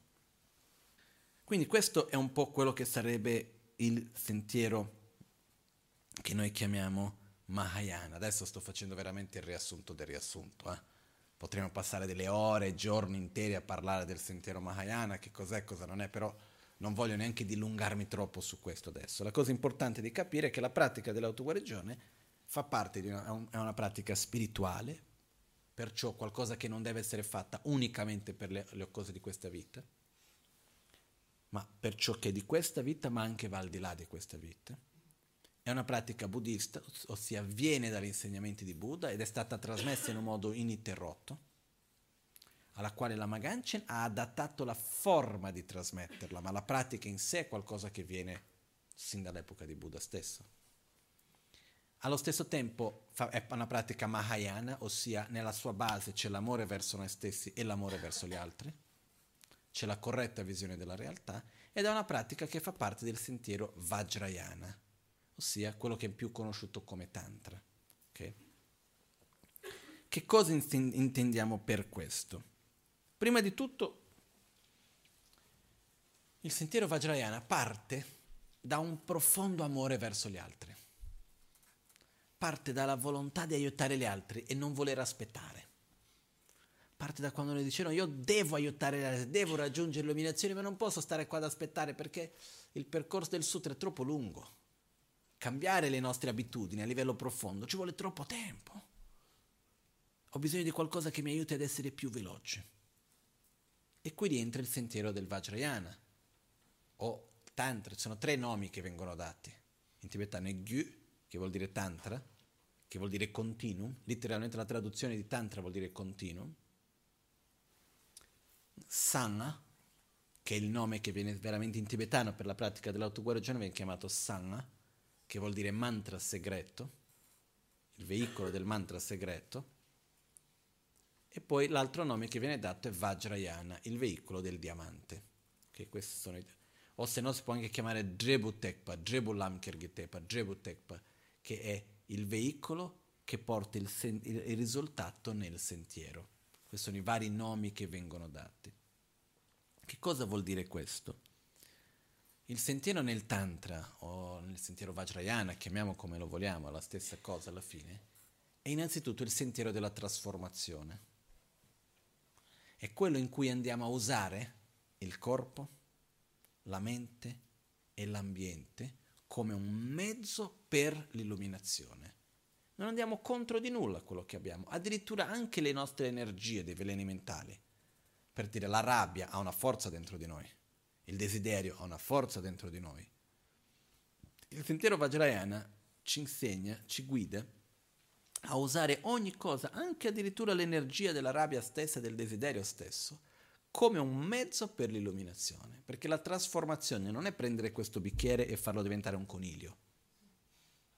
Trasformare il bicchiere vuol dire usarlo per bere l'acqua o per dare del veleno. Usarlo per togliere la sete da qualcuno o romperlo in testa a qualcun altro. In quel momento io lo trasformo. Perciò nel sentiero Vajrayana ci insegna a usare la realtà che noi abbiamo oggi. Il sentiero Vajrayana, anche se il Tantra sembra una cosa molto mistica per tutta la simbologia che ha, eccetera, eccetera, perché in realtà nei secoli è stato nascosto, la sua essenza è stata in qualche modo nascosta in tante simbologie. Però quando lo andiamo a vedere più a fondo, e cercherò di spiegare nel, nel miglior modo che riesco, vediamo che il Tantra in realtà ha i piedi per terra più di tutti gli altri. È molto realistico, perché non ci parla di qualità lontane, ci dice guarda tu sei così. Abbiamo questo corpo che ha queste necessità, è fatto in questo modo, viviamo in questo contesto, però possiamo usare quello che abbiamo come un mezzo per uscire dalla sofferenza. Non dobbiamo andare a cercare altre risorse da altre parti. Queste stesse risorse che abbiamo, questo corpo che abbiamo qua, la mente che abbiamo, l'ambiente in cui viviamo, come le, i rapporti che abbiamo con le persone, come possiamo usare questo come un mezzo per l'illuminazione? Quello ci insegna nel Tantra. Sentirò Mahayana anche, ma nel Tantra ancora di più. Perciò come usare il corpo, come usare l'ambiente, come usare le relazioni con le situazioni di ogni giorno, tutto questo rientra in questo percorso. Okay? Per questo che dovremo andare a vedere nel prossimo punto, che è autoguarigione, c'è la parte che dice che cosa guarire e qua c'è tutto lo studio sul corpo. Corpo grossolano, corpo sottile, corpo molto sottile, mente grossolana, mente sottile, mente molto sottile, capire che cosa dobbiamo guarire e poi dopo con quali metodi. Okay? Perciò quello che accade è che il sentiero del Tantra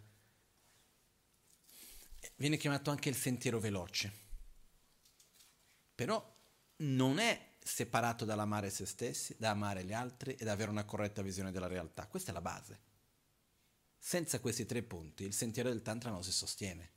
Io posso conoscere benissimo tutta la parte di energia del corpo sottile, tante cose che sono usate nel sentiero del Tantra, ma se non ho la base di amore verso gli altri, di amore verso me stesso prima di tutto, amore verso gli altri e della corretta visione della realtà, non si sostiene. Perciò non è che il sentiero del Tantra sia separato dalla filosofia. C'è anche un detto che dice Domenan hun hun pepein. Senza il sutra il Tantra è solo hun hun pepe per dire tutta la parte della filosofia, della corretta visione della realtà, dello sviluppo delle qualità, dell'interdipendenza. Sono tante cose nella filosofia, sono la base per dopo il Tantra. Il Tantra è un metodo che ci fa in modo che possiamo entrare a livelli più profondi della nostra coscienza e trasformarla, e perciò è più veloce. Non è tanto facile, però è più veloce. Ok? Perciò in questo... Um, il Tantra ci insegna a usare ogni fenomeno come un mezzo per l'illuminazione. Richiede una capacità particolare, però ci insegna che non c'è nulla che non possa es- essere usato come un mezzo per l'illuminazione. Facciamo un esempio. Il desiderio è un'energia forte che abbiamo, no? Quando vogliamo tanto qualcosa, c'è qualcosa che ci trattiene da quello. Almeno da mettere l'energia verso quella cosa. La rabbia, quanto è forte dentro di noi? questa energia dell'avversione è molto forte. Quindi, mentre nel sentiero Mahayana viene detto no, la rabbia assolutamente la devi abbandonare, questa energia ti fa male, ti fa star male, eccetera, che è vero. Perciò la devi eliminare, il desiderio non ti fa bene. Il Tantra dice, hai rabbia, ottimo, sviluppiamola di più, più rabbia, più forza di distruzione, ancora di più. Però con un po' di furbizia, un po' di saggezza. La rabbia che cos'è? È l'energia che vuole distruggere ciò che ci crea la sofferenza. Che cos'è che ti crea la sofferenza? La tua propria ignoranza. È il proprio egoismo. Quindi prendiamo quell'energia della rabbia e andiamo a direzionarla contro l'egoismo, contro l'ignoranza. In questo modo trasformo la rabbia nel sentiero all'illuminazione. Il desiderio che cos'è? È la profonda volontà di avere qualcosa che mi faccia felice. Va bene che io ho questa, il desiderio in se stesso. Invece di sopprimere il desiderio, reprimere il desiderio, cosa vado a dire? Va bene il desiderio, però cosa voglio? Io devo direzionare il desiderio verso qualcosa che veramente mi fa star bene, ossia uno stato vero di pace interiore, la cosiddetta illuminazione. Quindi il Tantra non va a reprimere i nostri sentimenti o quello come siamo, dice ok, sei così ottimo, però impariamo a usare quello come sei per star meglio, per l'illuminazione. Questo è il percorso che fa parte anche del Tantra. Non deve essere mai usato come una scusa, ma deve essere una cosa profondamente sincera, perciò richiede innanzitutto che ci sia un'apertura mentale, che ci sia la capacità di una sincerità con se stessi nella propria pratica, però usa ogni aspetto della vita come un mezzo per l'illuminazione. Questo è uno degli aspetti importanti. E un altro aspetto importante del Tantra è che uno dei metodi che viene usato, che nell'autoguarigione con molta chiarezza, poi man mano che andremo a vedere le, le parti delle pratiche, questo vedremo nei dettagli, ha l'aspetto di portare risultato nel sentiero. Io sono un Buddha oggi? Diciamo le cose come stanno. Ok? Non sono un Buddha. Che cosa succede però? Perché che vado a visualizzarmi come un Buddha? Mi sto prendendo in giro. Quando facciamo l'autoguarigione ci visualizziamo nella forma di Vajrasattva come un Buddha, eccetera, eccetera, con un corpo di luce, tutto bellissimo, ci stiamo prendendo in giro? No. Quello che accade che cos'è? quando noi prendiamo il risultato, sia quello che noi vogliamo diventare, e lo immaginiamo nel presente, andiamo a creare familiarità verso quello e ci avviciniamo sempre di più. In realtà c'è tutto un altro discorso che non entreremo nei dettagli adesso, perché oggi è più un modo più generico, poi entreremo nei dettagli, dell'importanza dell'immagine che abbiamo di noi stessi, dell'identità che abbiamo di noi stessi. Quindi quello che ci insegna è di generare un'identità pura di noi stessi. Perciò io vado a visualizzarmi nella forma del Buddha, che non sono ancora, ma con quello vado a creare le abitudini. È come se, e succede certe volte che degli attori devono fare dei personaggi. E di tanto che devono fare quel personaggio, piano piano hanno una sorta di simbiosi col personaggio e hanno degli aspetti nella loro vita che vivono come se fossero il personaggio. Ci sono volte che non sanno più distinguere più di tanto uno l'altro. Questo succede spesso quando magari sono degli attori che devono fare uno spettacolo teatrale per tanti anni, piuttosto che ci sono questi serial nella televisione che non finiscono mai e stanno lì che devono fare quel personaggio per vent'anni, dieci anni, quel che sia. Piano piano anche nella loro vita di tutti i giorni cominciano a prendere degli, degli aspetti perché tutti i giorni che devono andare e fare la parte di quello che in quel modo, fare la parte di quello che in quell'altro modo, piano piano quello diventa un'abitudine. È un po' così, io mi immagino come un Buddha e agisco come un Buddha, faccio un po' un teatro per modo di dire, piano piano divento quello, se lo faccio veramente con sincerità.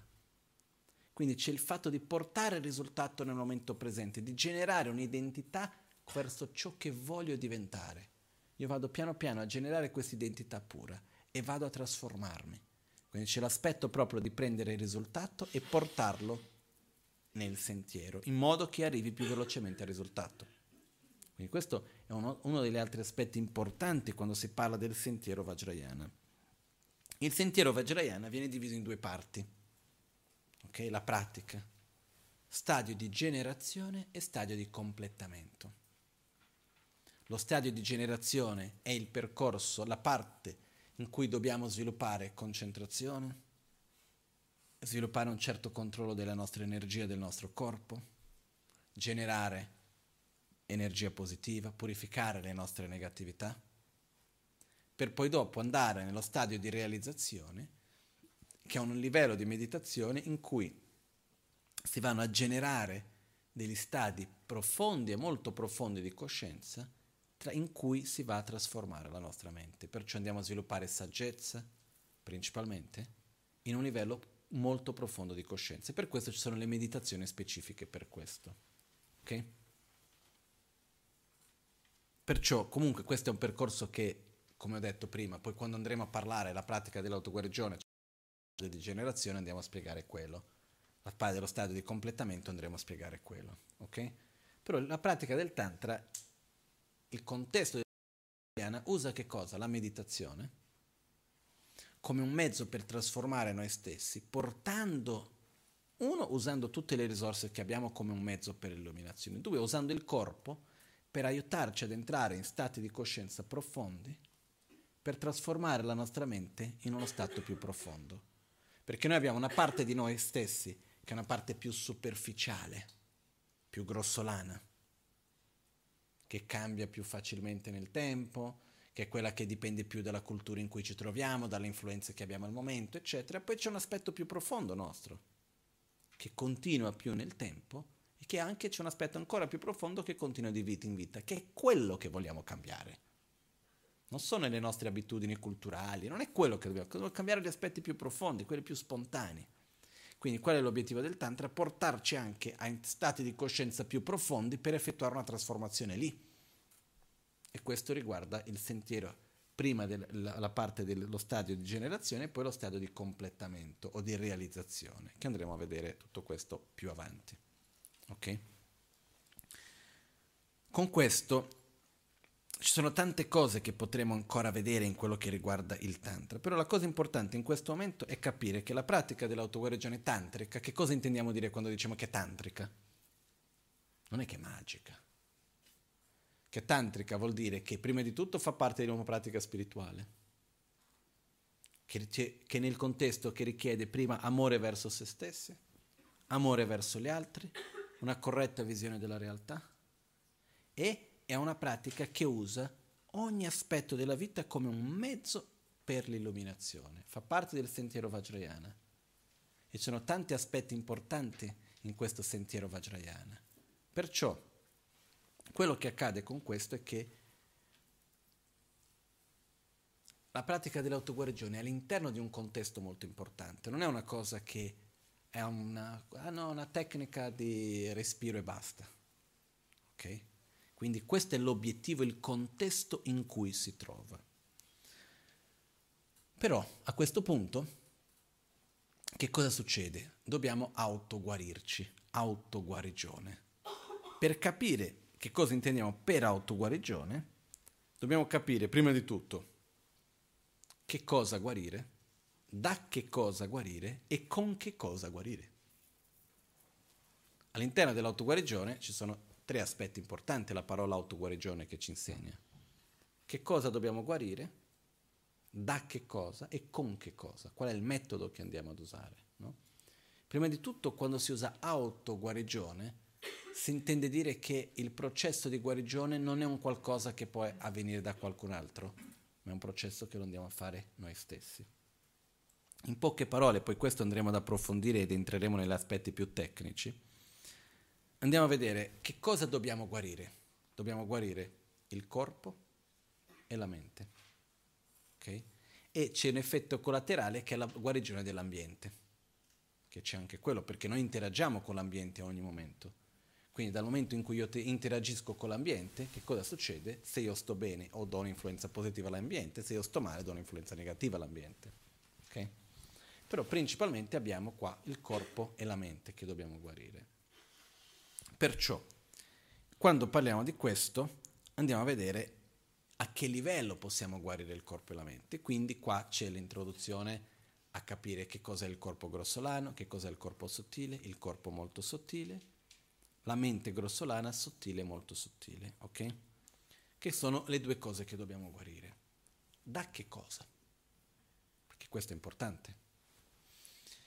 Prima di tutto, come facciamo per sapere se siamo, abbiamo qualcosa da guarire o no, se abbiamo una malattia o no? Come facciamo a saperlo? Di solito. Dai sintomi. Ho un sintomo, finché non ho un sintomo, io non so, io non vado dal medico se non ho dei sintomi. Io per andare dal medico a dire che ho un sintomo, non riesco a capire che cos'è, non riesco a guarirlo da solo, a quel punto va bene, andrò dal medico. Ok? Niente contro i medici, al contrario, un grande rispetto. Perché andiamo dal medico? Perché abbiamo dei sintomi. Quali sono i sintomi che noi abbiamo? Insoddisfazione. principalmente quello maggiore, il fatto di gira, rigira, non siamo felici. Poi con questo arriva la depressione, la tristezza, poi dopo vengono altri sintomi anche che in realtà che sono che la sofferenza del corpo e la sofferenza della mente, in poche parole. Perciò questo è il nostro sintomo, soffriamo. Soffriamo fisicamente, perciò il corpo c'è qualcosa che non va, soffriamo mentalmente.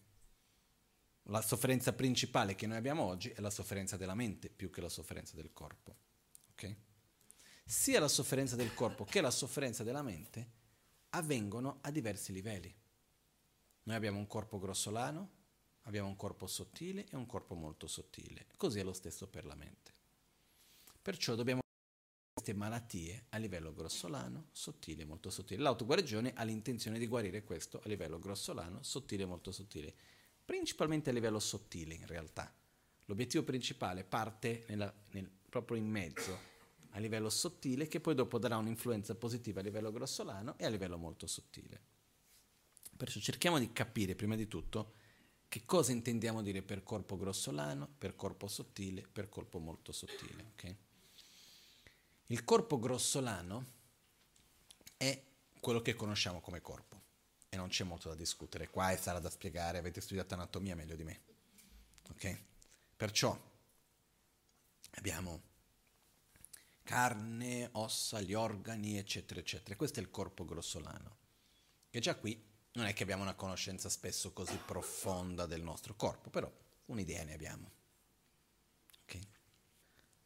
Esiste un rapporto tra mente grossolana e corpo grossolano o no? C'era, una volta ero in Olanda insieme con la Maganchen e stavamo aspettando per questi momenti un po' che ci sono prima di un congresso, che eravamo lì tra i vari speaker del congresso e c'era dei scienziati che erano insieme, in particolar modo mi ricordo c'erano questi due psichiatri. E la Maganchen non sapeva bene uno cosa dire all'altro, quei momenti un po' così. E la Magancia chiede, raccontami un po' la storia della psichiatria.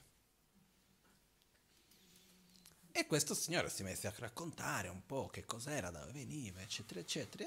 E tra queste varie cose ha detto, no, fino a questa epoca qua, che non è tanto tempo fa, adesso non mi ricordo gli anni precisi, si credeva che la mente e il corpo fossero due cose separate, poi si è scoperto che la mente e il corpo in realtà sono uniti, di qua, di là, e così andava avanti. E la Magancia gli disse una sola cosa, mi ricordo, disse, Ah sì?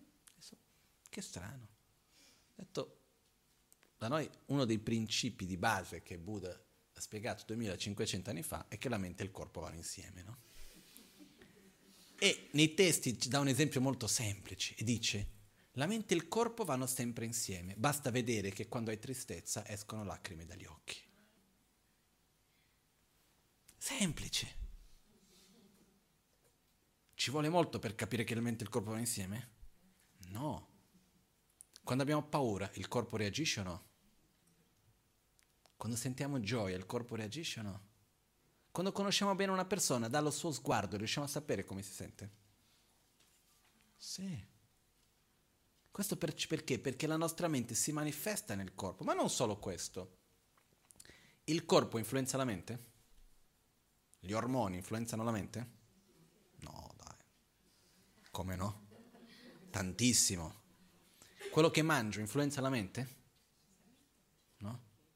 Per dire, qualcuno andrà a, dopo aver fatto mangiare tantissimo con roba molto grassa e pesante, si va a, mettere, si va a meditare? No, piuttosto mediterà nel sonno, ma non nel... Quindi quello che succede che cos'è? Il corpo influenza la mente, a livello molto grossolano stiamo parlando, ok? e la mente influenza il corpo. La rabbia, l'invidia, la gelosia, eccetera, eccetera, influenzano il corpo. Oggi ci sono tanti medici che sempre di più vedono l'importanza della meditazione. Io ho conosciuto dei medici che nella loro prescrizione medica, medica mettono meditare tre volte al giorno. Seriamente. Di solito parliamo però del livello più semplice di meditazione, che è quella sul respiro che va benissimo, è una cosa grandiosa, però è un livello ancora più, proprio un po' superficiale ancora della meditazione stessa. Però quello che accade è che fa, porta già un grande beneficio, ci sono tantissimi benefici della meditazione stessa. Questo perché parliamo benefici al corpo, sto parlando, eh? alla mente tantissimi, però al corpo stesso, per il cuore, per la pressione, per tantissime cose. Perché? Perché la mente e il corpo sono collegati. Perciò abbiamo il corpo grossolano e la mente grossolana. Il corpo grossolano è quello che noi conosciamo come corpo, la mente grossolana è la mente che manifesta la mente manifestata, quella che sta in questo momento percependo quello che vedo, quello che ascolto, quello che tocco. Questo fa tutto parte della mente grossolana. Per esempio, io in questo momento non sento rabbia. Questo vuol dire che io non abbia assolutamente rabbia? No. Dove si trova la rabbia che ho ma che in questo momento non sento? Nella mente sottile. Quando si manifesta, si manifesta dove? nella mente grossolana. Quindi la mente grossolana è il nostro stato mentale manifesto. Che si può dire in italiano manifesto o manifestato? No, so. manifestato diciamo, ok? Va bene anche manifesto, benissimo. Perciò questo stato della mente manifesto è quello che viene chiamato la mente grossolana, ok? Ci sono pensieri, nella mente grossolana abbiamo sei coscienze. La coscienza visiva, auditiva, olfattiva, gustativa, tattile e la coscienza mentale. Queste sono le sei coscienze della mente grossolana. Nella mente sottile che cosa abbiamo? Le nostre emozioni non manifeste, le nostre memorie, le nostre emozioni che non sono manifestate in questo momento. Ma questo non vuol dire che non stiano lavorando. Eh? Perciò abbiamo paure, rabbia, gelosia, amore, compassione, diversi sentimenti che abbiamo, ma che non sono manifestati. Questi riguardano la nostra mente sottile. Okay? Mente grossolana dipende dal corpo grossolano. Perciò, succede se io per esempio ho un ictus o qualcosa e quindi la parte del corpo grossolano non funziona più bene, la mente grossolana non ha più sostegno corpo e mente vengono definiti come il cavaliere e il cavallo. Il corpo è il cavallo, la mente è colui che direziona il cavallo, però viene detto che il cavallo è un cavallo cieco, il cavaliere è un cavaliere che non può camminare, che ha le gambe che non può camminare. Quindi che cosa vuol dire questo? La mente non può andare lì dove il corpo non la porta ma il corpo non può andare lì dove la mente non lo direziona. Okay? Perciò questo che cosa vuol dire? A livello grossolano, la nostra mente grossolana non può arrivare dove il nostro corpo grossolano non va. Ed è per questo che siamo influenzati dagli ormoni, siamo influenzati dal corpo, siamo influenzati da tutto questo perché? Perché è la base perché la nostra mente possa sostenersi. Okay? È per questo che se io prendo delle pillole che hanno delle sostanze, eccetera, eccetera, la mia mente cambia. Perché? Perché è come a un certo punto si spinge il cavallo in una direzione e il cavaliere va insieme. Però se il cavaliere non vuole andare in quella direzione, non appena finisce l'effetto ritorna indietro. Okay? Io ho avuto delle lunghe discussioni molto piacevoli con un psichiatra in Brasile, amico di mia madre, con cui abbiamo anche fatto un libro insieme, come risultato di queste discussioni, che siamo stati a discutere chi è che comanda, il corpo o la mente. E la conclusione è che chi comanda è la mente. Alla fine di tutto questo. Perché io posso prendere delle medicine, posso indurre delle sostanze per direzionare la mente in un modo, non esiste la chimica della felicità. Anche se la cercano in tanti modi, non sono riusciti fin d'oggi a creare prendi queste pasticche e sarai felice. Prendiamo tutti, eh? Se fosse una vera felicità e se funzionasse veramente.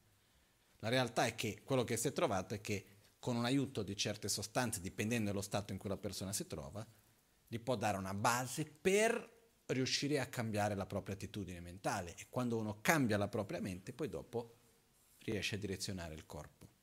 Però il punto qua qual è? Che la mente grossolana ha un diretto rapporto con il corpo grossolano. Okay? E uno degli aspetti cosa che vogliamo guarire nell'autoguarigione che cos'è il corpo grossolano a partire dal cambiamento della nostra mente grossolana anche e viceversa. Okay? Perciò se io ho un blocco energetico al cuore, posso meditare quanto voglio sull'amore e la compassione, non riuscirò a svilupparla veramente. Okay? Qua rientriamo però già, abbiamo il corpo sottile e la mente sottile. Il corpo sottile viene composto da tre aspetti che vengono chiamati canali, venti e gocce, che si chiamano in tibetano Tsalung Tigle. Okay? Canali venti e gocce. I canali sono 72.000, okay? che andiamo a contarli. Non è una battuta. Eh? Contiamo i 72.000 canali. Prima di tutto abbiamo canale centrale, che fatti conti come non è difficile. Abbiamo il canale centrale e due canali laterali. ok? Canale centrale, due canali laterali. Poi dopo al cuore nascono prima, questo è il processo che si dice al momento della nascita, come si sviluppano i canali sottili. Abbiamo un canale nelle quattro direzioni, poi nelle quattro direzioni intermedie, quindi abbiamo otto canali. Da questi otto canali principali escono tre canali da ognuno di loro. Quindi 3 per 8, 24. Quindi abbiamo 24 canali. Da ognuno di questi 24 canali escono altri 3. Perciò abbiamo 72. 24 per 3, 72. Da ognuno dei 72 escono 1000. 72.000. Ok? Poi che questi canali che vanno per tutto il corpo. I canali vengono detti che sono per principalmente abbiamo tre tipi di energie che vanno in questi canali. Un'energia di attrazione, un'energia di avversione e un'energia di indifferenza, okay? Che viene anche chiamato in certi casi in medici, nella medicina orientale come bile, flemma e vento. Okay? Quando si parla dei canali, nell'analogia alla nostra medicina occidentale, sarebbe il nostro sistema nervoso. Che quindi effettivamente i canali è il sistema nervoso che abbiamo. Poi io non so nella medicina occidentale quanti sono i vari canali, se sono quanti migliaia sono, comunque sono tanti. Okay? Nel sistema nervoso abbiamo la parte centrale, no? Che viene chiamato il canale centrale. Quindi abbiamo un canale centrale e due canali laterali. Perché è così importante questo aspetto? Perché la mente sottile, le nostre emozioni, i nostri sentimenti, ma e qualunque altro pensiero dipende anche dal corpo sottile. Sono connessi. E perciò abbiamo il canale centrale e uh, i due canali laterali, che a sua volta in questi canali, in, in tutti i canali del corpo, che cosa viaggia in questi canali? Cosiddetti venti. La parola venti in tibetano lung in realtà è la traduzione della parola sanscrita prana Prana vuol dire energia. No? Secondo la nostra medicina, quando parliamo di cos'è che viaggia nel, nel, nel sistema nervoso, degli impulsi elettrici. Questi cosiddetti impulsi elettrici sono quelli che potremmo chiamare di prana, potremmo chiamare dei venti. Okay? Poi c'è la descrizione dei vari tipi di venti, sono cinque venti principali, cinque venti secondari. I cinque venti, ognuno di questi venti è collegato con un certo tipo di funzione del nostro corpo anche. Okay? Tutto questo è molto importante perché? Perché poi successivamente nella pratica, per entrare nelle stadi di coscienza più profonde, si deve riuscire ad assorbire i venti, ossia gli impulsi del nostro corpo, verso il canale centrale. Okay? Però questo è qualcosa di cui parleremo. Però abbiamo il corpo sottile che è fatto dai canali, che è come il nostro sistema nervoso, dai venti, che sono gli impulsi di energia che abbiamo nel corpo, e dal, dalle gocce. Le gocce, tigle, bindu in sanscrito, sono, è un po' più difficile da descrivere, sono come delle energie, ma che invece di fluire in un modo così veloce come il vento, fluiscono in un modo più stabile, perciò possono andare per tutto il corpo, però quando vanno da un punto all'altro sono più lente, rimangono più a lungo in, stesso, in una parte fissa del nostro corpo. Okay? Io ho parlato anche con diverse persone, l'analogia nella nostra medicina occidentale di quello che si intende dire per i, le gocce è già un po' più difficile da capire. No, io credo che sia possibile, ma è qualcosa che già è più difficile. Comunque, quello che accade che cos'è? Abbiamo il corpo sottile, quindi è formato da canali, venti e gocce. Abbiamo i cinque venti principali, che sono il vento ascendente, il vento discendente, il vento onnipervasivo, il vento che sostiene la vita e il vento del calore. Ok? Perciò abbiamo Kengyur Gilung, uh, Sokzin Gilung, Tursel Gilung, uh, Sokzin Gilung e poi abbiamo eh, Kyapche Gilung. Ok? Noi me, uh, come si chiama l'altro, il, quello come il fuoco, simile al fuoco. Ok? Quindi abbiamo questi cinque venti. Che cos'è? È uno che dà il calore al corpo, uno che fa fare i movimenti verso il basso, uno che fa fare i movimenti verso l'alto, uno che si espande per tutto il corpo e l'altro che sostiene la vita. Questi sono i cinque tipi di venti, cinque tipi di energia. Poi questo abbiamo i cinque tipi di venti secondari. I cinque tipi di venti secondari sono ognuno, ognuno per i cinque tipi di sensi. Quello che è per la visione, per l'udito, per l'olfatto, per il gusto e per il tatto. Okay? Se noi volessimo dire cosa vuol dire questo? Che per ognuna di queste funzioni ci sono degli impulsi diversi che il nostro cervello dà, okay? che vengono chiamati venti, vengono chiamate queste energie che il nostro corpo ha. Qualcuno si può chiedere, ma perché dobbiamo studiare queste cose? Perché dobbiamo sapere queste cose? Che cosa c'entra? C'entra proprio quello che dicevo prima, che nel Tantra si usa il corpo per come un mezzo per l'illuminazione. Per questo dobbiamo conoscere il nostro corpo a livello grossolano, ma principalmente a livello più sottile. Perché i nostri venti sono il cavallo. Ma chi è che direziona il vento? La mente. Se io ho la mano giù e a un certo punto la mano va su, perché, perché la mano è andata su? Perché c'è stato un impulso che è partito dal cervello è andato tra il mio sistema nervoso, è andato a, a, dare il segnale ai muscoli e fare che la mano vada su, giusto? Ma chi ha dato questo comando? La mente. Ok? Perciò lì dove la mente si direziona, i venti seguono. Ok? E questo è un principio molto importante poi dopo nella meditazione perché è il principio di base per la quale è possibile entrare in stati di coscienza più profondi. Okay? Quindi quando sviluppiamo una concentrazione molto eh, ben direzionata su un certo punto del nostro corpo, per questo anche che facciamo le visualizzazioni, perché dove visualizziamo a quel punto l'energia anche va a direzionarsi in quel punto lì. Sono le pratiche per sviluppare il calore interiore, in cui si va a visualizzare verso l'ombelico e si pone tutta l'energia lì, a un certo punto quello genera calore nel corpo.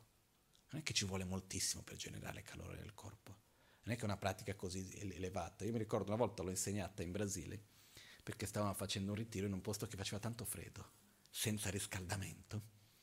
La gente è cominciata a lamentarsi, fa freddo, fa freddo, fa freddo, fa freddo, freddo. A un certo punto ho detto, guardate ragazzi, o andate a casa, o state qua senza lamentarvi.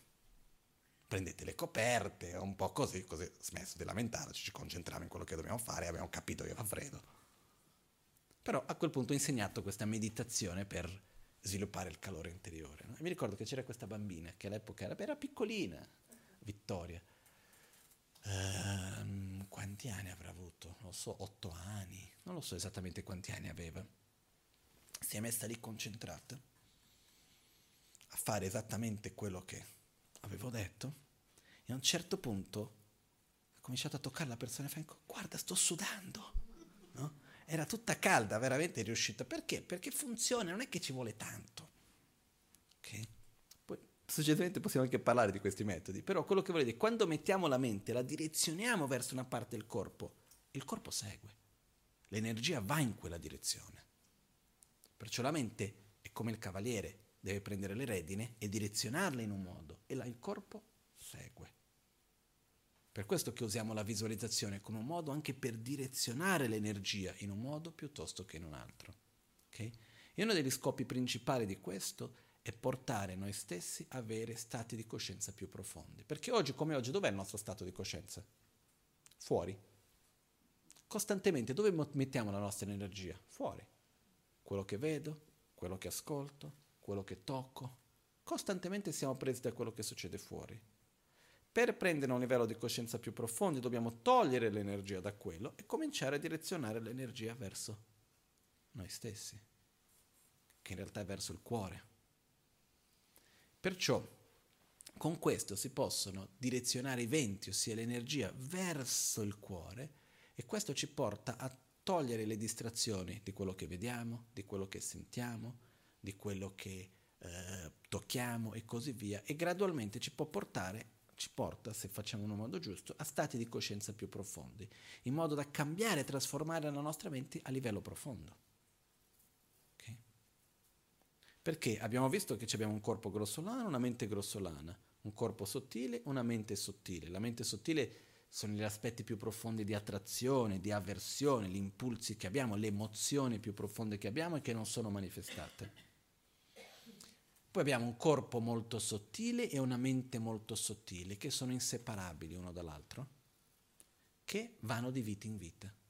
Ciò che passa da una vita all'altra viene descritto come il corpo e la mente molto sottile, che sarebbe come un'energia molto sottile, che viene detto, viene definito come un vento molto sottile, un'energia molto sottile, all'interno della quale ci sono le impronte delle nostre emozioni, delle nostre memorie, non sono emozioni manifestate, ma sono le impronte di queste emozioni, che è quello che parte e che va da una vita all'altra. Okay? Man mano che andremo avanti con la spiegazione dell'autoguarigione andremo a vedere un po' di più su questa, eh, questa anatomia del corpo sottile, ok? Adesso non voglio entrare in troppi dettagli. Partiamo da questo mo- momento in cui abbiamo i canali, abbiamo un canale centrale, due canali laterali, poi ci sono i punti in cui i canali si incontrano che vengono chiamati chakra. La parola chakra non vuol dire altro che ruota. Una ruota perché? Perché è il punto come una stazione di pullman dove arri- arrivano tutte le strade. Okay? E abbiamo cinque principali chakra, abbiamo molte più di cinque, però sono cinque punti principali in cui i canali si incontrano. Al capo, alla gola, al cuore, all'ombelico, che sarebbe più o meno tre dita sotto l'ombelico, e alla base della schiena, della spina dorsale, che sarebbe il chakra segreto. Ok? Quindi la regione sessuale. Quindi quello sono i nostri cinque chakra che noi abbiamo. Quindi chakra vuol dire quindi questa ruota, questo vortice, questa ruota dove si incontrano i nostri canali.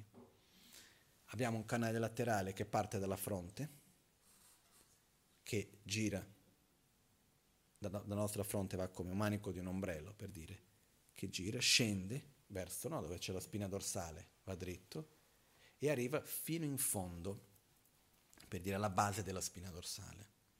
Poi abbiamo i due canali laterali che escono dalle nostre narici e ci sono alcuni punti in cui loro si intrecciano nel canale centrale. Come se io ho il canale centrale, poi il canale dalla parte destra esce, passa dalla sinistra e ritorna a girare dalla parte destra. Okay? Quindi questi quali sono? Abbiamo un punto che ha la fronte, poi abbiamo il capo, la gola, il cuore, l'ombelico e poi appena sotto dove c'è l'ombelico, dopo l'ombelico, c'è il punto in cui i due canali entrano, diciamo i due canali laterali entrano nel canale centrale tra il chakra dell'ombelico e il chakra segreto. Ok? Dove i canali entrano. I punti, anche dove i canali, dove i canali si intrecciano, vengono chiamati i chakra. Che cosa succede in questi punti? Succede che il canale destro, per dire, gira intorno e continua. Poi gira intorno e continua. Passa dall'altra parte e continua dal proprio lato. Lo sinistro fa lo stesso. Qual è il problema che abbiamo oggi? Che noi usiamo molto di più il canale destro e sinistro che il canale centrale. Il, cala- il canale destro riguarda l'energia femminile, il canale sinistro riguarda l'energia maschile. Anche se il lato destro del nostro corpo riguarda l'energia maschile e il lato sinistro l'atto femminile. Però quando si parla dei canali è l'opposto, è così come il cervello destro e sinistro, che ognuno manda gli impulsi dalla parte opposta. Okay? Quindi che cosa succede? Il canale destro, perciò energia femminile, è l'energia di attrazione. Il canale sinistro, perciò energia maschile, è l'energia di avversione. Quindi le nostre energie di attrazione e di avversione passano principalmente dal canale destro e sinistro. Perciò usando principalmente questo, noi prevalentemente usiamo l'energia di attrazione e avversione, andiamo a strozzare il canale centrale. Perché dove si intrecciano usiamo così fortemente due canali che blocchiamo l'energia al canale centrale. I livelli più profondi di coscienza avvengono all'interno del canale centrale. Quindi noi non riusciamo a sviluppare questi livelli di coscienza più profondi anche perché, perché avendo costantemente l'uso del canale destro e sinistro, perciò dell'energia di attrazione e avversione costantemente, andiamo a strozzare, proprio blocchiamo l'energia dei due canali. Ok? Quindi questo, quando si va a osservare, a disegnare o a visualizzare i canali, i due canali che non è che vanno dritti, i canali destro e sinistro, farebbero così in qualche modo. No? Poi al cuore fanno due doppio giro, dove c'è il cuore fa un doppio giro, sia uno che l'altro, quindi vengono chiamati i nodi, che non sono veri nodi, ma semplicemente che girano intorno e diventando molto forti bloccano il ciclo di energia del canale centrale. Ok? Quindi in questo abbiamo, e poi sono in questi punti anche dove ci sono i nodi, dove si formano i chakra principalmente. Okay? Quando facciamo la parte della generazione del fior di lotto, uno dei significati è che questi nodi si sciolgono e l'energia riesce a fluire nel modo corretto. Okay? Poi vedremo dopo questi dettagli, però è uno di questi. Perciò il nostro corpo sottile che cosa abbiamo? I canali, canale centrale, due canali laterali, okay? e abbiamo poi dopo tutti gli altri canali che si sviluppano per il resto del corpo, che partono dai nostri chakra. Ci sono tradizioni, ma anche all'interno del buddismo ci sono pratiche di meditazione in cui si parlano di sette chakra, si parla di 32 chakra, ci sono tante pratiche diverse, dipende dall'enfasi che si va a dare. La pratica dell'autoguarigione dà l'enfasi ai cinque chakra. Ci sono pratiche con tre chakra, ci sono pratiche con un chakra, dipende dall'enfasi che si va a dare la pratica dell'autoguarigione dà l'enfasi ai cinque principali chakra. Okay? Per questo non è che magari in una tradizione piuttosto che in un'altra pratica vediamo sette chakra e diciamo ma cosa, chi è giusto, chi è sbagliato. Non è questo. Dipende dall'enfasi che si va a dare. Okay? Corpo e mente molto sottile, così almeno concludiamo questa parte. Il corpo e la mente molto sottile si trovano all'interno del nostro cuore dove, dove, dove c'è questo doppio nodo creato dal canale destro e dal canale sinistro, all'interno c'è l'unione dell'energia maschile e dell'energia femminile, chiamata la bodhicitta bianca e la bodhicitta rossa, che al momento del concepimento, l'essenza dell'ovolo e dello sperma, okay? quando c'è proprio il momento del concepimento, si uniscono l'essenza dell'ovolo e dello sperma, in quel momento l'anima per dire la mente molto sottile che gira nel bardo, viene intrappolata. Quindi l'essere che si gira nello stadio intermediario, prima del momento che prende la nascita, muore e, e rinasce. Perciò in realtà quando noi moriamo, rinasciamo in uno stato intermediario sottile, un corpo sottile, però rinasciamo in questo stato intermediario. Quando andiamo a rinascere su un corpo grossolano, c'è un'altra morte in realtà nel frattempo e veniamo intrappolati in questo, questa viene chiamata la goccia indistruttibile. La goccia indistruttibile è l'unione dell'energia maschile, dell'essenza dell'energia maschile e femminile, del padre e della madre, che si trova al nostro cuore. E all'interno di questo si trova il corpo e la mente molto sottile, che si manifestano unicamente nel momento della morte. Okay? Questo poi dopo, verso la fine della pratica dell'autoguarigione, capirete un po' meglio del perché di queste spiegazioni di adesso. Però questa è un po', diciamo, l'anatomia del nostro corpo sottile, ok? Poi volendo entrare nei dettagli possiamo andare a vedere ognuno dei venti, come sono, perché, eccetera, eccetera. Poi ci sono i venti primari, i venti secondari, ci sono tanti aspetti. I venti hanno dei loro cicli, ci sono i momenti in cui alcuni venti hanno una, uh, sono prioritari, hanno più forza e gli altri venti hanno meno forza. Quindi si possono anche questo secondo dell'ora del giorno e la costituzione del corpo, ci sono metodi per capire qual è il vento che è predominante in questo momento, eccetera, eccetera. Però queste sono pratiche avanzate, anch'io conosco poco di queste cose, lo so che esistono, eccetera, però sono cose abbastanza avanzate. Comunque questo è il nostro corpo sottile. Quindi e questo è che cosa guarire? Dobbiamo guarire. Quando parliamo di autoguarigione, che cosa vogliamo guarire? Il corpo e la mente a livello grossolano, sottile e principalmente molto sottile. Ok? Guarire da che cosa? Guarire dagli squilibri, guarire dalla malattia, la malattia intesa principalmente come il, um, ciò che genera la sofferenza. Quindi le malattie del corpo cosa sono? Lo squilibrio del corpo a livello grossolano. Ci abbiamo tutte le malattie quando il corpo non funziona più bene in sostanza. Il dolore non è altro che un allarme che suona dicendo guarda che c'è qualcosa che non va nel corpo. Okay? Noi di solito nella nostra ignoranza vogliamo unicamente eliminare il dolore. È come se la casa sta bruciando, suona l'allarme, spegniamo l'allarme e siamo contenti. Se c'è un allarme che suona è perché c'è qualcosa che non va. Dobbiamo capire che cosa c'è che non va. Importante questo. E poi c'è principalmente la pratica dell'autoguarigione ha l'obiettivo di guarire il corpo in realtà tramite un processo di guarigione della mente.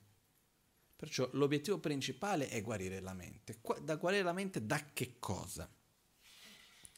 Da quelle che sono chiamate le nostre emozioni distruttive.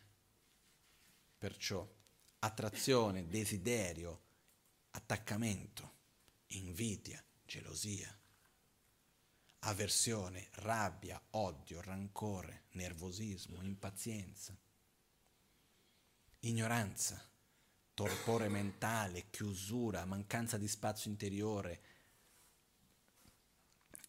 e in fondo la ignoranza di vivere e vedere la realtà in un modo incoerente di ciò che la realtà. Queste sono le cose principali che dobbiamo guarire. Okay? Perciò guarire la nostra mente grossolana dalle attitudini mentali che ci fanno soffrire, guarire la nostra mente sottile dalle emozioni distruttive che ci fanno soffrire eliminare le impronte di queste emozioni distruttive dalla nostra mente molto sottile. Questo sarebbe l'obiettivo. Ok? Questo a sua volta un, uh, con diversi metodi. Perciò che cosa andiamo a guarire? Andiamo a guarire il corpo e la mente da che cosa? Principalmente dai nostri veleni mentali a livello grossolano, a livello sottile e a livello molto sottile. Questo è l'obiettivo. Okay? Adesso abbiamo visto la mente quando parliamo di guarire. Guarire con che cosa? E adesso ve lo dirò velocemente, senza entrare nei dettagli su ognuno dei punti, ok? E qua ci sono, vediamo quante sono che avevo, avevo se mi ricordo erano 10. 1, 2, 3, 4, 5, 6, 7, 8, 9 ci sono qua, magari uno non l'ho scritto. Qua io ho evidenziato nove poteri di guarigione, nove metodi che ci sono all'interno dell'autoguarigione come metodo che vengono usati per riuscire a fare questa guarigione. Ok? Abbiamo gompe top, tingezing top, mikpe top, ngaktoing top, chage top, mölam top, chinlam top, dempe top, tenre top. Abbiamo, andiamo a usare il potere della meditazione, poi spiegherò ognuno di questi, ok? Abbiamo il potere della meditazione, il potere della concentrazione, il potere della visualizzazione, il potere della, della recitazione, il potere dei gesti, che sono i mudra, abbiamo il potere della preghiera, il potere delle benedizioni, il potere della verità e il potere dell'interdipendenza. Questi sono i poteri principali tramite i quali andiamo a effettuare questa guarigione. Con che cosa? Qual è il metodo che noi abbiamo per fare questo? Che cosa andiamo a usare? Abbiamo capito che abbiamo un corpo grossolano, un corpo sottile, una mente grossolana, una mente sottile e anche quella molto sottile, che sono afflitti dalla sofferenza a causa dei veleni mentali e così via. Ma che cosa abbiamo a disposizione come metodo? Quali sono i poteri che noi abbiamo a disposizione? Abbiamo la meditazione, la concentrazione, la visualizzazione, la recitazione dei mantra, la, i gesti che sia, quindi i mudra, la preghiera, abbiamo il, che, che in realtà fa parte dell'intenzione, la preghiera anche, le benedizioni, il potere della verità e il dell'interdipendenza. Tramite questo andiamo effettivamente a effettuare questa guarigione. Ok? Con questo abbiamo, e qua lo vado a dire velocemente, poi nella prossima lezione entreremo in dettagli, abbiamo guarigione e la parola auto, ok? Autoguarigione, che in, in, in inglese si capisce un po' meglio perché è self-healing, c'è una divisione un po' più chiara di questo, si capisce meglio anche il significato. In tibetano è Ranshin Chotab. Ran vuol dire se stessi, Shin vuol dire natura, Chöta vuol dire metodo di guarigione. Perciò abbiamo la parola guarigione che ci porta a tre cose. Che cosa guarire, quindi corpo e mente, grossolano, sottile e molto sottile. Da che cosa guarire? Dagli squilibri del corpo e della mente, perciò so, malattie fisiche e blocchi energetici, corpo sottile, e dal punto di vista della mente abbiamo le, i disturbi della nostra mente, quindi rabbia, gelosia, invidia, arroganza, ignoranza, attaccamento, eccetera, a livello grossolano, sottile e molto sottile. Okay? Quindi a livello manifesto, non manifesto emozionale e a livello di impronta di queste emozioni. Con che cosa andiamo a guarire? Con questi poteri che abbiamo appena citato. Questa è la parola guarire, guarigione. Auto. Che cosa vuol dire auto? che prima di tutto nessun altro lo può fare per noi. Dobbiamo farlo noi stessi. Che la nostra gioia o la nostra sofferenza dipende da noi stessi prima di chiunque altro. Viviamo in un mondo interdipendente, però questo dipende da noi. Questi sono punti che andremo a vedere un po' più nei dettagli nella prossima lezione, ok? Quindi che cosa auto? Ma principalmente, quando si parla di autoguarigione, il significato più profondo è che la, l'autoguarigione in fondo è un metodo per guarire l'io, per guarire la visione che abbiamo di noi stessi, per guarire la nostra propria identità, che è, che è guarire la ignoranza del modo come noi ci relazioniamo con noi stessi, che è il riflesso di come ci relazioniamo con il mondo. Ok? E poi vedendo la pratica si capisce benissimo il perché di questo, il modo in cui ha questo effetto. Perché gran parte della nostra sofferenza nasce da una identità erronea che abbiamo di noi stessi, da un modo erroneo di relazionarci con noi stessi che di conseguenza ci porta a relazionare con il mondo, che nelle parole, essendo filosoficamente autoguarigione, vuol dire guarire noi stessi dall'aggrapparsi all'esistenza intrinseca dell'io. Okay? Poi andremo a vedere che cosa intendiamo dire per questo un pochettino. Però questo vuol dire che in realtà ha un livello molto profondo quando si parla di autoguarigione. Non sono parole che sono state messe lì a caso. Hanno un significato molto profondo, che è quello di dover guarire gli aspetti più profondi di noi stessi. E che innanzitutto noi abbiamo questo potenziale di guarigione. Ok? Perciò con questo Abbiamo visto oggi che la pratica dell'autoguarigione innanzitutto è un metodo per un sentiero spirituale che è stato trasmesso dalla Maganchen, che ha ricevuto dai suoi maestri, che ha ricevuto dai suoi maestri fino ad arrivare a Buddha Shakyamuni, però che lui ha fatto così come la tradizione richiede di adattare la forma alla mentalità. Chi di noi ha... Io stavo leggendo ieri mentre venivo e mentre tornavo in macchina, sto trascrivendo un, uh, copiando un testo in tibetano della sadhana, una sadhana di una pratica di meditazione, una sadhana di Guya Samaja, che è molto simile all'autoguarigione su tanti aspetti. Però io ho fatto già alcune volte la sadhana lunga di Guya Samaja, che è una pratica di meditazione meravigliosa, ma ci avrà 300 pagine, una volta. Io quando l'ho fatta ci voleva, non so, 6 ore, 8 ore perché sono stati insegnati per persone che qual era il loro full time job? Lavoro a tempo pieno? Praticare Guya Samaja. Erano persone che non facevano altro nella vita, veramente non facevano altro che praticare quella meditazione lì. A quel punto va bene avere una meditazione che dura otto ore, che non si ripecchia all'interno, ci sono tante cose da visualizzare, è bellissima, complessa, meravigliosa, però uno fa la vita quello, non fa altro.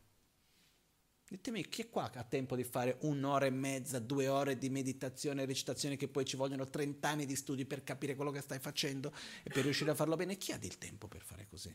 Dello spazio? Nessuno. Nei monasteri oggi, come a Tashilumpo, dove io vado a sera, Ganerepo, pratiche come questa di Guia Samaja, sono pochissimi quelli che la fanno. Perché che cosa succede oggi? Quelli che hanno il tempo che hanno dedicato, perché queste pratiche non puoi farle veramente leggendo il testo, perché se no non riesci a visualizzare. Perciò cosa devi fare? Devi memorizzarle. Quelli che riescono a memorizzarle tutti bene, eccetera, eccetera, hanno dedicato anni della vita per questo però non hanno avuto la possibilità di avere tutta la preparazione dal punto di vista filosofico, quindi non hanno la base memorizzato. Quelli che hanno passato la vita a, memorizza- a studiare la parte filosofica non hanno dedicato il tempo per la parte della meditazione. E quindi sono pochi quelli che dopo, che nei giorni d'oggi riescono a unire sia la parte della filosofia con una base profonda, sia la parte della meditazione di riuscire a memorizzare tutto per dopo riuscire a usarlo pratiche come la pratica di Guya Samaja nel suo modo stesso si sta perdendo. Questa è una realtà. Perché le persone d'oggi non hanno più il tempo e lo spazio come avevano prima.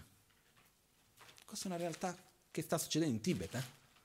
Perciò quando ho fatto vedere la pratica dell'autoguarigione al mio maestro in Tibet, lui ha detto se qualcuno vuole praticare è quello che deve fare, perché ci dà l'essenza, in un modo che sia possibile veramente usarla farla in 5 minuti, in mezz'ora, in 3 ore, in una giornata intera. Volendo praticare l'autoguarigione in un modo entrando nei minimi dettagli, ci vuole una giornata intera.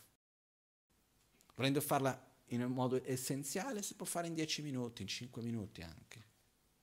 Okay? Anche questo andremo a vedere. Il modo di farla breve, molto breve, media, lunga, molto lunga. Però ci dà questa possibilità. Quindi l'autoguarigione è un metodo profondo che è stato trasmesso dalla Magancia, che fa parte di un sentiero spirituale, quindi tantrico, che fa parte del sentiero Mahayana, che include il Hinayana, ossia amore verso noi stessi, amore verso gli altri. Quindi il contesto della pratica va fatta con amore verso se stessi, con amore verso gli altri e con una base minima di una corretta visione della realtà. Questo è quello che non è un prerequisito che se non hai non puoi farla ma perché si sia nel contesto giusto richiede, questo, perché possa dare il meglio di se stessa alla pratica. Okay? Poi è un processo di guarigione per il nostro corpo grossolano, sottile molto sottile, per la nostra mente grossolana, sottile molto sottile. Quindi questo è un po' il contesto della pratica dell'autoguarigione. Con questo abbiamo visto che cosa intendiamo dire per la parola tantrica, per la parola guarire, guarigione, dobbiamo ancora vedere se intendiamo per la parola auto. Un pochettino abbiamo visto che dobbiamo auto guarirci, non possiamo dipendere da altri. E ci rimane la parola analso, che ha tutto un suo significato molto importante anche. Ok? Io una cosa che voglio solo dire riguardo questo corso, io non voglio mettere fretta, eh, perché non stiamo qua a fare qualcosa che abbiamo la fretta di dare l'esame sull'autoguarigione da qui a tre settimane o due mesi. O non credo nessuno di noi neanche la scadenza per raggiungere l'illuminazione domani. Nel senso che vogliamo fare una cosa fatta bene. Perciò riuscire a ognuno degli aspetti, per riuscire a entrare a fondo. Quindi io voglio dedicare in quest'anno adesso del 2015 veramente per spiegare bene la pratica dell'autoguarigione.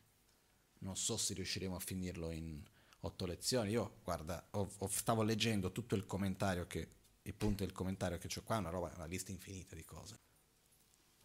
Molto bello, perché veramente una cosa sono sicuro. Con la spiegazione dell'autoguarigione riusciamo anche ad arrivare a una spiegazione di tutte le pratiche. Poi dopo, quando sa fare qualunque altra pratica all'interno del buddismo, si capisce tantissimo, perché l'autoguarigione è anche la Magancia l'ha trasmesso in un modo che è la base. Quando si capisce bene la pratica dell'autoguarigione, tante altre pratiche di meditazione che sono difficilissime da capire. Così per dire per nome, Guya Samaja, Heruka, Kalachakra, Yamantaka, tante cose che uno non capisce, capendo l'autoguarigione si capisce. È veramente incredibile il modo in cui la Magan ce l'ha messo con chiarezza. Perciò è come anche l'autoguarigione diventa anche come una sorta di una chiave per entrare anche nell'universo delle meditazioni che c'è all'interno del buddismo vajrayana. Però è la base che funziona benissimo. Perciò oggi dobbiamo prima di tutto capire il contesto, dove ci troviamo, che cosa vuol dire l'autoguarigione. Okay? Ha un suo lignaggio, poi successivamente andremo a vedere qual è il lignaggio della pratica dell'autoguarigione, lignaggio esteso, lignaggio breve, ci sono tanti aspetti che dobbiamo ancora vedere su questo, però è veramente come diceva Geshe Tender, la Magancico diceva, ha dato la radice del suo cuore, quello che lui aveva di più prezioso. È una cosa che la Magancia ha fatto con l'autoguarigione che una volta parlavo con lui stesso e lui mi disse, sai che non so come ha fatto a farla. Perché non è una cosa, questo è un punto molto importante per noi da capire, con questo concludo per oggi perché ognuno di noi ha i nostri impegni, orari, cose. Quello che succede è questo, la Magancia non ha composto la pratica dell'autoguarigione in un modo razionale, concettuale in cui ha detto ok voglio trasmettere. È chiaro che c'era la volontà di trasmettere il mezzo, metodo per l'illuminazione in un modo accessibile per noi. Ma non è che si è messo lì a pensare e scrivere, prima dirò questo, poi ci sarà questo, poi c'è questo punto qua che va fatto. È una cosa che viene dalla sua propria esperienza. Dalla sua propria esperienza anche a un livello molto più profondo. Una cosa che la Magancia di solito non racconta tanto, però secondo me va in qualche modo comunque detto, per quello lo condivido qui. A me mi disse, io la pratica dell'autoguarigione l'ho vista a Borobudur, in Indonesia. Quando andò in Borobudur all'inizio, nell'89, nell'89, nel 90, in quel periodo lì, andando lì, detto, stato, ho avuto questa visione della pratica dell'autoguarigione, che poi nel tempo l'ho elaborata e l'ho messa in parole. Questo viene chiamato il lignaggio ravvicinato. Che sono tante pratiche di meditazione, come la pratica di Taracitamani, ci sono altre, che ci sono dei maestri che hanno avuto una visione, un'esperienza diretta, in cui hanno come visto la pratica. Poi non, non, io non, non so dirvi che cosa vuol dire veramente vedere la pratica perché non è stata un'esperienza mia diretta, quindi è difficile di poter dire perché è un'esperienza sensoriale che va al di là solo della visione. Perciò la Magancina ha visto la pratica dell'autoguarigione quando è andato. Per questo che Borobudur in Indonesia a questo tempo diventa così importante anche. Io conosco diverse persone che hanno detto, dopo che sono stato lì, la mia esperienza della pratica dell'autoguarigione è cambiata. Perché quello è il luogo in cui la Magancia, stando lì, ha visto la pratica dell'autoguarigione come un messaggio che ha ricevuto, qualcosa come se avesse ricevuto questa pratica. E in quel modo, piano piano, l'ha trasmessa. Poi, anni dopo, parlando con lui, dice, veramente funziona, è bellissima, veramente c'ha tutti gli aspetti, è proprio in tanti livelli, è, è perfetta.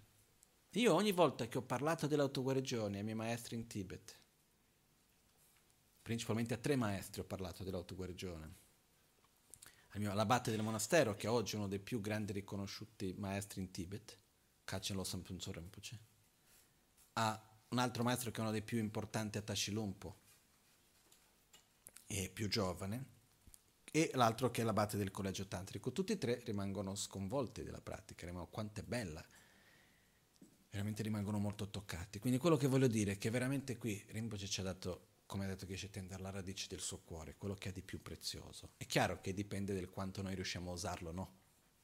Per la nostra propria vita, ok? Però abbiamo questa bella opportunità di poter essere insieme qui.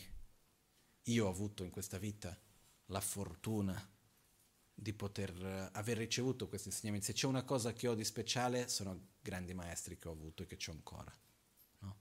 Quindi io quello che voglio fare, quello che mi dà una grande gioia è poter condividere un po' di quello che conosco nel miglior modo che posso. Perciò quest'anno, come ho detto prima, voglio dedicare a poter spiegare bene la pratica dell'autoguarigione, senza fretta, passo dopo l'altro, cominciando dal contesto in cui ci troviamo per capire anche dov'è la pratica, dove, dove si inquadra la pratica dell'autoguarigione. E oggi abbiamo visto una pratica spirituale, all'interno del sentiero verso l'illuminazione, all'interno del veicolo Hinayana, amore verso noi stessi, però all'interno del veicolo Mahayana, amore verso gli altri, con la corretta visione della realtà, nel veicolo Vajrayana, il sentiero della trasformazione. All'interno di questo si trova la pratica dell'autoguarigione per guarire il corpo e la mente a livello grossolano, sottile e molto sottile. Ok? Quindi, e un'ultima cosa su questo solo è che la Maganci nella sua compassione verso di noi, il suo amore ha detto l'autoguarigione la potete usare come la volete. La volete usare a livello grossolano? Va benissimo. La volete usare come un metodo solo per rilassarsi? Va bene. La volete usare come un metodo per guarire una malattia? Va bene. La volete usare come un mezzo per l'illuminazione? Va benissimo. Quindi dipendendo di... è come uno strumento prezioso, però che ognuno di noi lo può usare come a livello di cui ha bisogno in quel momento. Okay? Quindi questo è un altro aspetto, anche se noi magari la usiamo fuori dal contesto in cui veramente è stata trasmessa e creata, la possiamo usare e funziona ugualmente, per quello che è l'obiettivo che ci andiamo a porre. Okay? Facciamo le dediche adesso. Jetsun lame kotse rabten chi namkar tinle chochur gepa dang. Losan tempe drume sasomgi drowe munsel tato ne gyur chi. Nimo dele tsendele nime kuyan delek shin Nyinsen takto delek pe koncho sumki jingi lo, koncho sumki ngodrup tsol, koncho sumki trashisho. All'alba o al tramonto, di notte o durante il giorno, possano i tre gioielli concederci le loro benedizioni, possano aiutarci ad ottenere tutte le realizzazioni e cospargere il sentiero della nostra vita con molti segni di buon auspicio. Trascidile. Voglio ringraziare veramente tutti per la pazienza, per l'ascolto, per la dedicazione